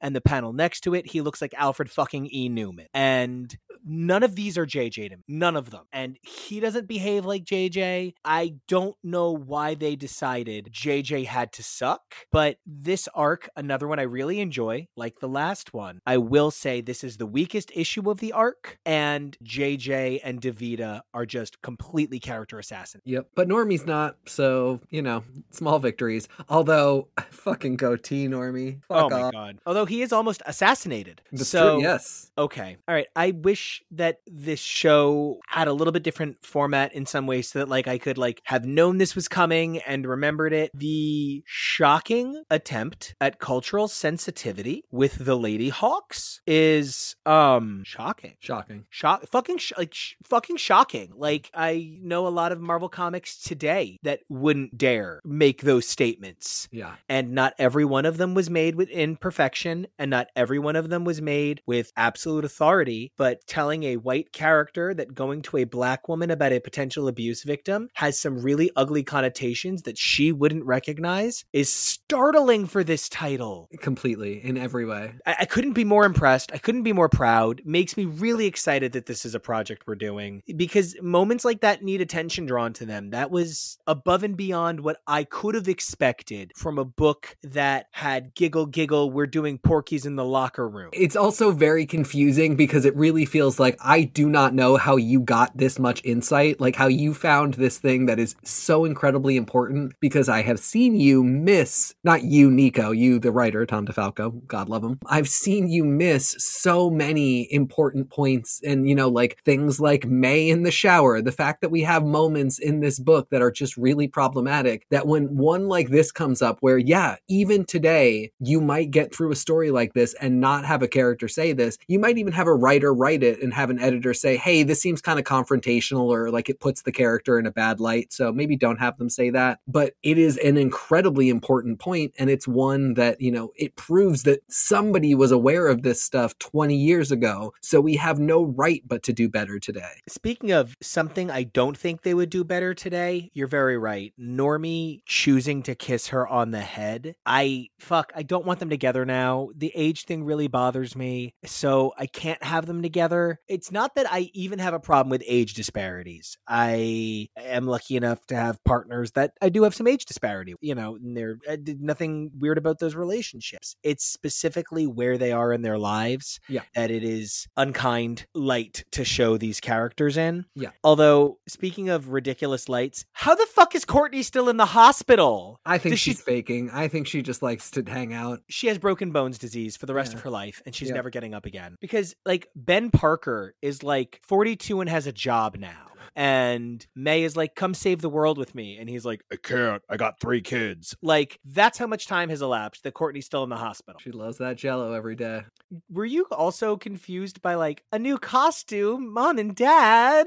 What the fuck was that moment? I mean, yes, I was, but at the same time, no, I wasn't because that is such a Spider Girl this book thing to happen. Yeah, you're right. You're totally right. I don't know what I was thinking. Seriously, because I again, I even am really positive on this arc. Yo, yeah, no, no, no, it's great, and like that is a great thing. You know, just the idea that May, her parents are really proud of her. They both know the superhero biz. They get her a new costume. It's you know, it's a gift for how she's done great. There's nothing wrong with it, but it also is really silly, and it's a kind of weird note to end the book on. Not a bad one. It just made me giggle a little bit. Well, you know, Marked for Death issues 61 to 66 of Spider Girl are the next major arc of the book. And this is the point at which Spider Girl hits where where she should be. I think the quick age speed on a lot of the characterization throughout this arc is really intense. I think it sucks that it's Canis because I do think Weird Dog Man doesn't say much. Like, I don't think he's an interesting villain, so I don't really care that it's him. But so much of what happens in this arc is meant to bring May to where we would think a character would be after five years of publication. And the fact of the matter is that we have had Canis and Kingpin storylines in the past. They are kind of at this point dangling. There is a degree to which we know there is more to come, and I would rather see it wrapped up. This book drops plot lines whenever it wants, so they really could have easily done that. The fact that they decided they needed to wrap this one up, this was the way to do it to give us a tight six, to give us an inevitable conclusion, and, you know, within that, to give May some good character work. And I agree with you that this is an inevitable conclusion on Kingpin and on Canis. More could even come, and I would be fine with it if more came after this. But I needed us to get to a place where all of that had had a purpose. Yeah. You know, Courtney coming back to school, I'm not sure exactly where that story, like, I don't know what putting Courtney in the hospital was meant to do other than maybe make Heather a good person. Well, Like- again, I mean, that's always the question that we're going to have with the high school stuff because it doesn't tie into anything. Well, but this is where the high school stuff ratchets up the crazy to like Yes. crazy ratchets. That Although at the same time, it's like it gets even of less consequence. It's fights over a spot on the basketball team. yeah. Although it turns into an act of like aggressive violence. Uh, true. You know that panel where Davida and Nancy and Spider Girl are all contorting themselves. I have it labeled as it looks like it's about to be a triple kiss. Yes, it does It- exactly look like that. you know and it's interesting because i don't think that they are in any way actually trying to sexualize them in that No. moment or anything It's You just know- funny. They've just decided this is the way to show the conflict, and you can just see it as something funnier. It's almost like kind of innocent and sweet that nobody looked at this and was like, eh, let's do it a little differently. yeah you know i also like seeing the normie stuff like again normie being like i'm not part of this you know you're coming to me you're involving me he has a very i can't do this on my own without you attitude Right. Like he recognizes it's not his story. And that feels like a very dynamic change from it's kind of everybody's main story. right. So I guess we need to get to the next major explosion this arc. I cannot believe the levels to which this issue or this story becomes kind of like I don't want to say a bloodbath, but certainly a, an aggressive situation. Yeah, it's very explosive. Yeah. And, you know, her whole thing about being like, oh no, I'm endangering people, it, it feels a little like, okay, sure, obviously, you are a danger to people. That's the nature of being a hero. Every hero ever has told you that. This isn't new. This isn't news. Maybe that's one of the things where that's what we're saying. This is a conclusion that she could have come to sooner. But also, Normie's the one fucking person that you should assume crossed someone else because remember, he used to be kind of a jerk. I just did a little murder here and there. Don't worry about it. Yeah, just a little uh, carrying on the family legacy of super murder. No big deal. Uh, speaking of murder, the character assassination performed on Davida makes her the pettiest, horriblest, most terriblest character in the book. Yep. She is just ruthlessly awful to people for no reason. Like, and again, this is the group of friends that we said it didn't really make sense a couple of issues earlier when they were like, oh, there's no chance that anybody would uh, ever be like, oh, you weren't there when Moose broke his leg, so there's no chance that you are our friend. Like, Right.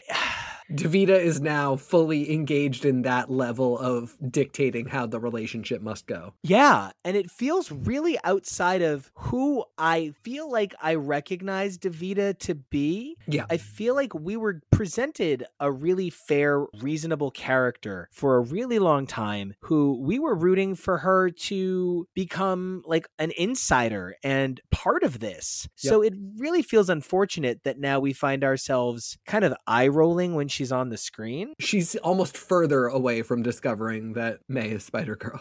Yeah. Last issue has that big explosion at the prison, which injures Kingpin, and now Dark Devil is missing. And ultimately, Kingpin being injured plays a huge role in this arc, but it doesn't really get attention the way Dark Devil is missing does. Right. Peter starts out saying that he believes that Dark Devil must be innocent, but sort of out of nowhere, he converts to, nope, he did it. And I, I don't know why it feels a little unfair to Dark Devil, but these two major explosions, the Kingpin's prison cell and the website, these are two major locations that we've relied on uh, throughout the bulk of the series. We're on issue 61. I would say that those two locations became pretty big deals in the early 20s, mid 20s of the series. Yep. So that's 40 issues of a location. But in some ways, I'm kind of okay with it because I like the idea of like making some big moves that's going to change the story around. And neither of those locations is something that I'm so married to that I'm like, this is essential Spider Girl going forward. I agree. They, you know, didn't exactly blow up the Parker household. Right. So, you know, it's it's not quite that level of over the top. Though I do think all of the references to Batcave are just not acceptable. Yeah. Stop saying Batcave. Yeah. And, you know, there's one moment where I can kind of get behind Davida where she says something about how friendships aren't just at your convenience. Right. You know, that's fair. That is the problem here. But that Davida oversimplifies the world in such black and white terms feels really untrue of the character that we've spent 62 issues caring about. And I do feel like they just decided there wasn't room in May's life for everyone to be close all the time. And she probably needed a falling out with this person. It just feels very sudden, though. It does feel very sudden. The fact that she points out everything that, like, I feel like should be a sign to people in this universe that somebody's a superhero. She's like, You've always got bruises on your face and you're zoning out. And whenever a supervillain attacks, you suddenly disappear.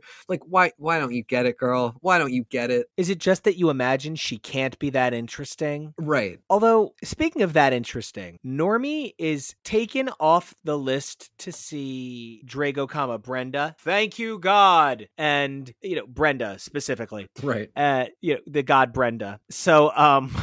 The whole lawyer thing, I keep forgetting that Dark Devil is Raptor's lawyer. Right. So when they're like, "Oh no, Meredith Urich is in charge now," I'm like, "Oh, right. Oh, oh, this is the problem when you try to juggle this many stories for 61 issues. In one book. You in one book, you get to the point where like I even forgot that the part of the real reason that Davida and Mayday were fighting was because of the Nancy Lu basketball thing. Right. I thought they were fighting because of the cell phone thing. so it's just we are reaching a point where I'm glad they're paying off so many stories because the storytelling is improving in ways that I find meaningful and important and they're not wasting quite as much time in each issue. They're starting to speed through notes a little bit faster. The way they're getting there is sometimes kind of trading finesse for blocks of dialogue. We get Mayday dangling mobster dog man Canis off a rooftop to find out that the bad guy is a South American named And then we get Quickwire, the human fucking pinball, and Big Man from way back in A Next, just randomly attacking Spider Girl. And then it's also Raptor. It, it just okay. It, we these are things that should have been coming up with a little bit more consistency before now because I like this book. Yeah, I completely agree. I think uh, what it says more than anything is we needed three to six issue arcs more regularly that were defined as those and functioned the way these are functioning earlier in this book. Because, like you said before, how are these characters not putting two and two together that Spider Girl is Mayday Parker? Right. At the same time, Raptor is basically saying, Girl, get away. I'll tell you everything later. Right. And like Mayday's like, No, I'm going to punch you in the wing now. Why? Why? You all deserve Normie getting shot.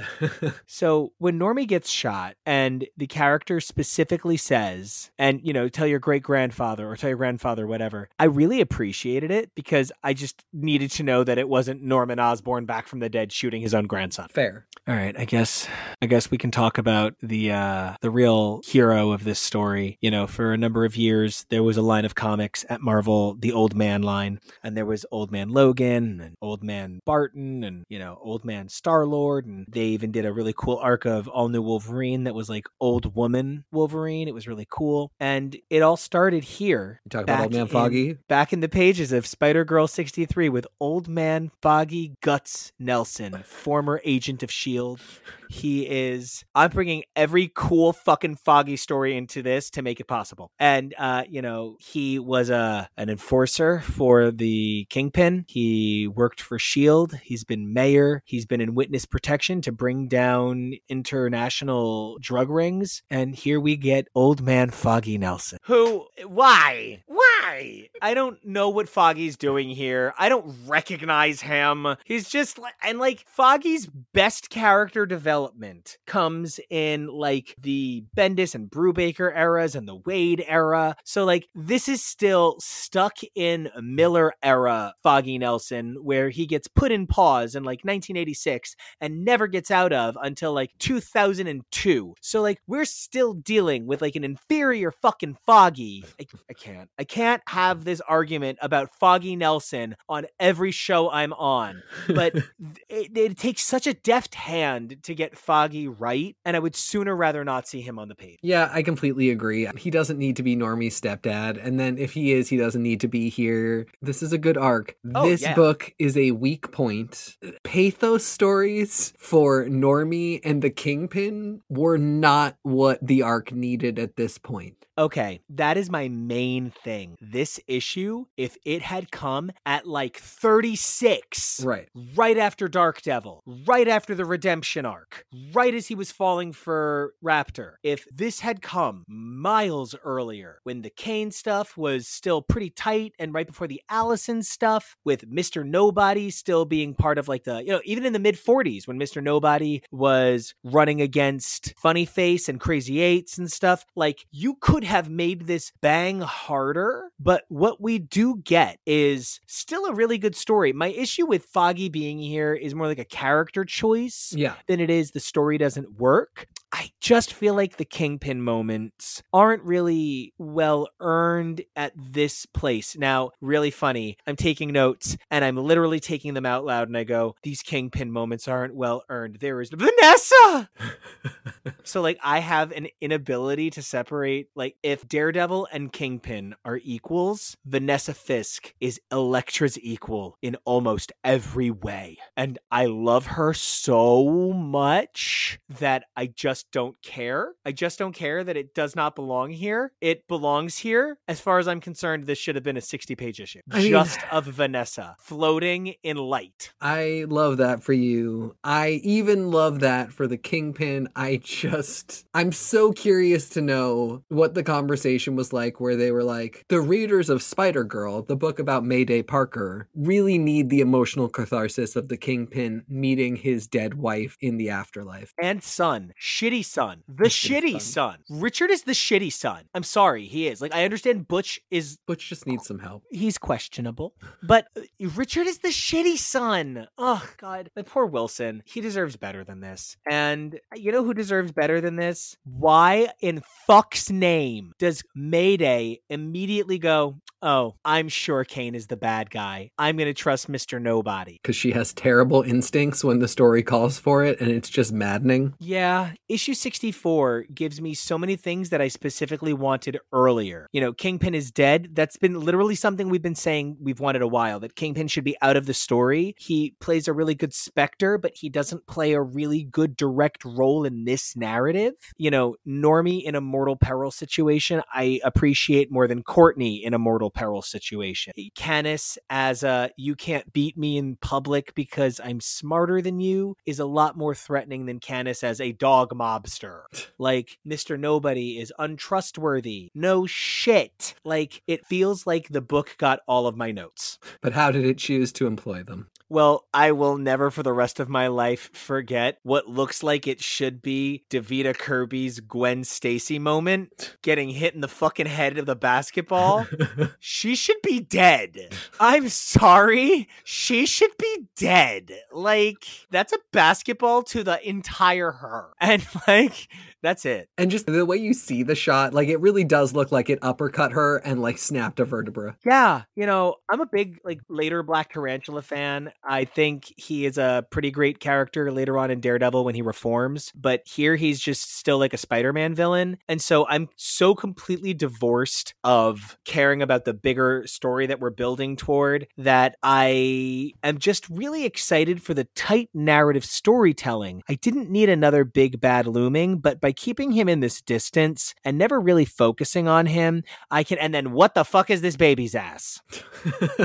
you know what I Why? mean? Yes. It's, you know, and all the Black Tarantula stuff is true. I do think it's important that they set him up as a distant villain and not a direct villain Yeah. so that when he finally does come into play, it's not one of those too many character situations. Yeah, but you're absolutely right. A, like, why is there a baby's ass? Two, you already gave us the fucking delicate pregnancy trope. Don't give us the dad can't change diapers. That is the soul sucking worst. He's a fucking genius and he has preternatural, like, dexterity. He's fine to do a diaper. I agree because this book did get some other things really right. Like Moose is so fucking evolved. when Moose gets to college and becomes a women's studies major, Moose is going to be drowning in women that just think he's great and some men. And why is Davida Kirby so fucking prejudiced all of a sudden? What is happening to what we thought was the best character in the book? It's not even unseated, but it is certainly frustrating. It's frustrating. It's also like, given where the mutant conversation goes in the X books at this time, and again, we imagine that this is an alternate future, but it is a future in which things have changed. The idea that we're still doing the same old mutants are freaks, mutants are bad, like nobody in this high school besides May, who is like not even woke, she's just like not as much of a dick as everybody else. The fact that there's not like a conversation in which a lot of people are like, don't talk that way about mutants, that's really fucking racist, you're a bad person. It's, uh, I just, it makes this universe not able to keep up.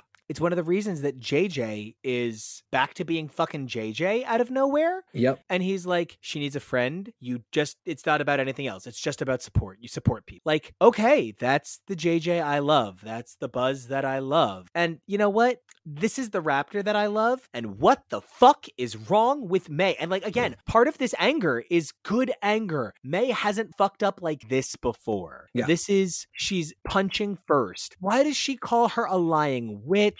What is happening here? I do love the recolor on Raptor. She looks great. Raptor is definitely one of my favorite characters. I wish there were Raptor Wild Thing team ups. The idea that there is another new team that doesn't want Spider Girl to be part of it, though, Yeah.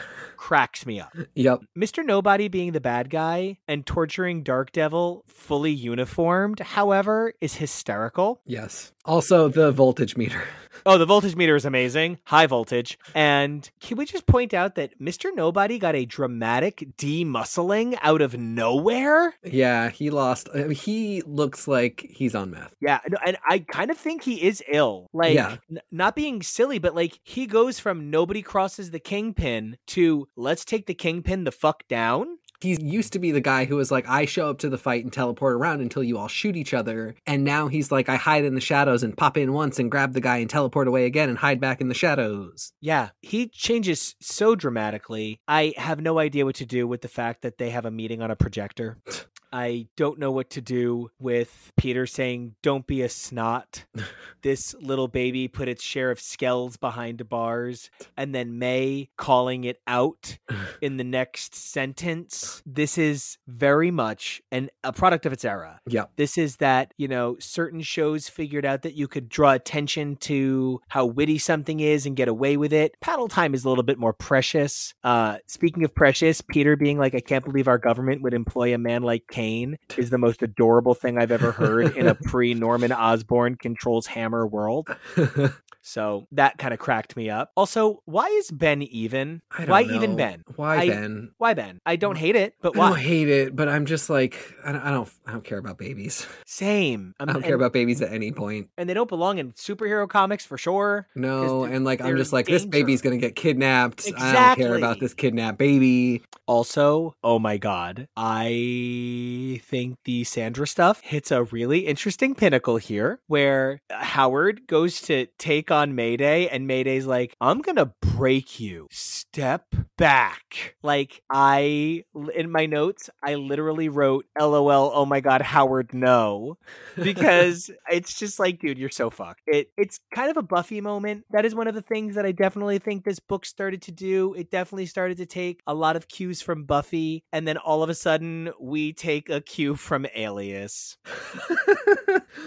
May, Master of Disguise. Oh, it's so great. It's I- so good. It's, you know, actually silly and fun and camp. That is Yeah. part of it. Part Yeah. of it is I'm kind of like, no, don't do it. I'm not actually like, no, you idiot. No, it's just silly and it is fun. It goes somewhere. It doesn't take itself too seriously. And it's over quick. Like it's just this ridiculous moment in this book. Yeah. And the end of this book did really shock me. I was really surprised that Mr. Nobody gets away and Dark Devil seemingly die. I was really, it just feels like, and we have no reason to think he survived. They don't say anything. It really feels to me like if that's the end of this major thing that's been running through this story, if this was where it was all going, it really is kind of like, wow, it I can't believe it's over. I can't believe this is the end of Dark Devil.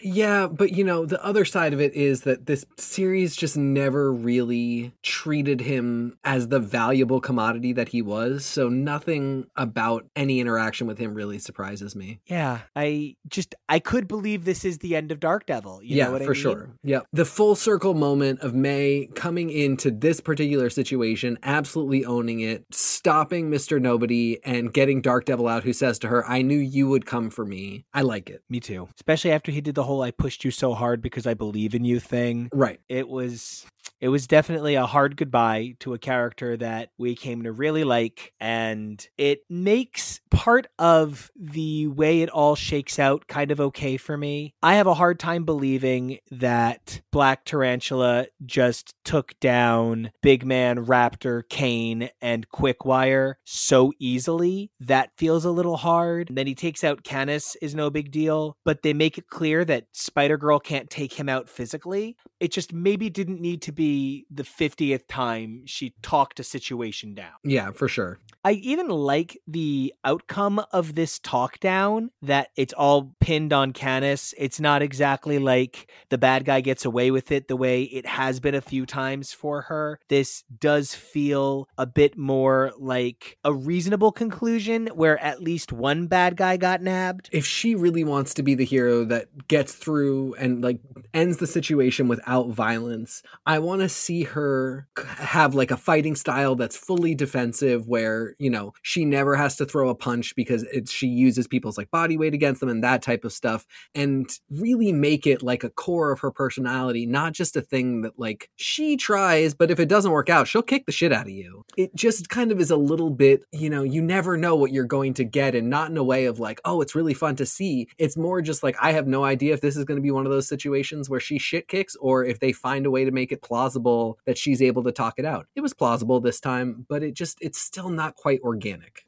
But I do feel like I got something I really needed here that I can like move on now. When she tells Raptor that Normie is calling out for her and she helps unite them. Okay. Yep. It's over. Yep. Now she cannot be with him. Yep. That's it. And that's great. And that's how it should be. And I don't want her to be with Brad, who Yeah. she made out with for no reason. Yeah, that we didn't mention that, but that was bad. It was really bad. I, she missed her own birthday party. She misses her own birthday party. She's purposefully not forgiving Davida, and I don't blame her. And I like that the Sandra stuff does resolve. You know, there's this one point where Sandra is like, he said that you would lie and say he attacked you. And, you know, Spider Girl would normally just have like thrown the guy. but May had to do some limited self protection. I think, all things considered, May was really responsible throughout the Sandra situation. Yeah, I mostly agree with that. I do think she was a little a little more involved. I would have loved to have seen a storyline where she was a little less gung ho to be a crime fighter in a situation where I mean, yes, there's technically a crime, but it's not it's not the same thing. It's not a Spider Girl crime. I like the way this issue ends in that all she does is just be there for Sandra. She's not trying to help, she's not trying to, you know, solve anything. She's just going to stand with her. That is a very perfect conclusion to this. There were definitely times in the midst of it where, you know, she's going to talk to Brad and find out about the boyfriend and see what's wrong with him where I just thought this isn't what you do and it's not really a good example. I agree. She definitely overplays her hand at times. Yeah, but I like how it ends. Yeah, all said and done, I probably give this arc a B plus, maybe Yep. an A minus. Yep. It feels like where we should have been years earlier. So that we're finally here, even if there's some growing pains, it's a much more mature book. I feel like I cannot remotely compare volume one to volume 11. I absolutely agree with that. It would be really unfair to volume one, which reads like children's antics, whereas volume 11, while still has some very childish antics, really ups the storytelling. Yeah, and I think we're clearing out the cobwebs a little. I think killing Kingpin was the way to go. Agreed. I think getting him out of there is just the best thing we can do for this book. I think showing us arcs that are fully completed, and even if the things from them can come back, we have just said, you know, here's a stopping point. There's nothing dangling here. It's not going to be a weird, awkward thing if a character shows up or, you know, if Canis shows up again. But for now, he's down and we've we've put a period on the end of that sentence. You know, when we come back, things are going to be really different. You know, we are moving to an unbelievable change of pace. Our next episode sees us cover Spider Girl 67 through 88, the majority of which is not yet reprinted from there. We're going to re expand into multiple titles where we will remain for the final five installments as we take a look at the first proper major crossover and the end of Spider Girl's first era with Spider Girl 100 in the episode that follows. So it's kind of crazy, but we're almost out of solo Spider Girl. It's a mad dash to the finish line. It's like three years that encompasses some of the most issues of the Spider Girl universe, but we're here. We're way past the halfway point. There's no going back. I'm excited. Well, until we come back to talk about no going back, where can everybody find you online? You guys can find me on our sister show, X's for Podcast, and I highly recommend you go listen to our recent coverage of the series Spellbound. You can also find me on Twitter and Instagram at xnateXgrayx. You guys can find me over on X's for Podcast as well as on the Hubs Plus Network on YouTube, where you can check out the Billy Club, my and Tori Sheehan's dissection of Daredevil, starting way back in April of 1964. You could also check me out on Twitter and Instagram at Nico Action. That's N I C O A C T I O N, and in the upcoming Young Men in Love anthology coming out in June. And until next time, guys, remember you can find a doorway back to the Thunderstrike dimension anytime you need, it seems But don't ever use it. don't. Oh, for your sake, you're gonna have to deal with some weird blockheaded things.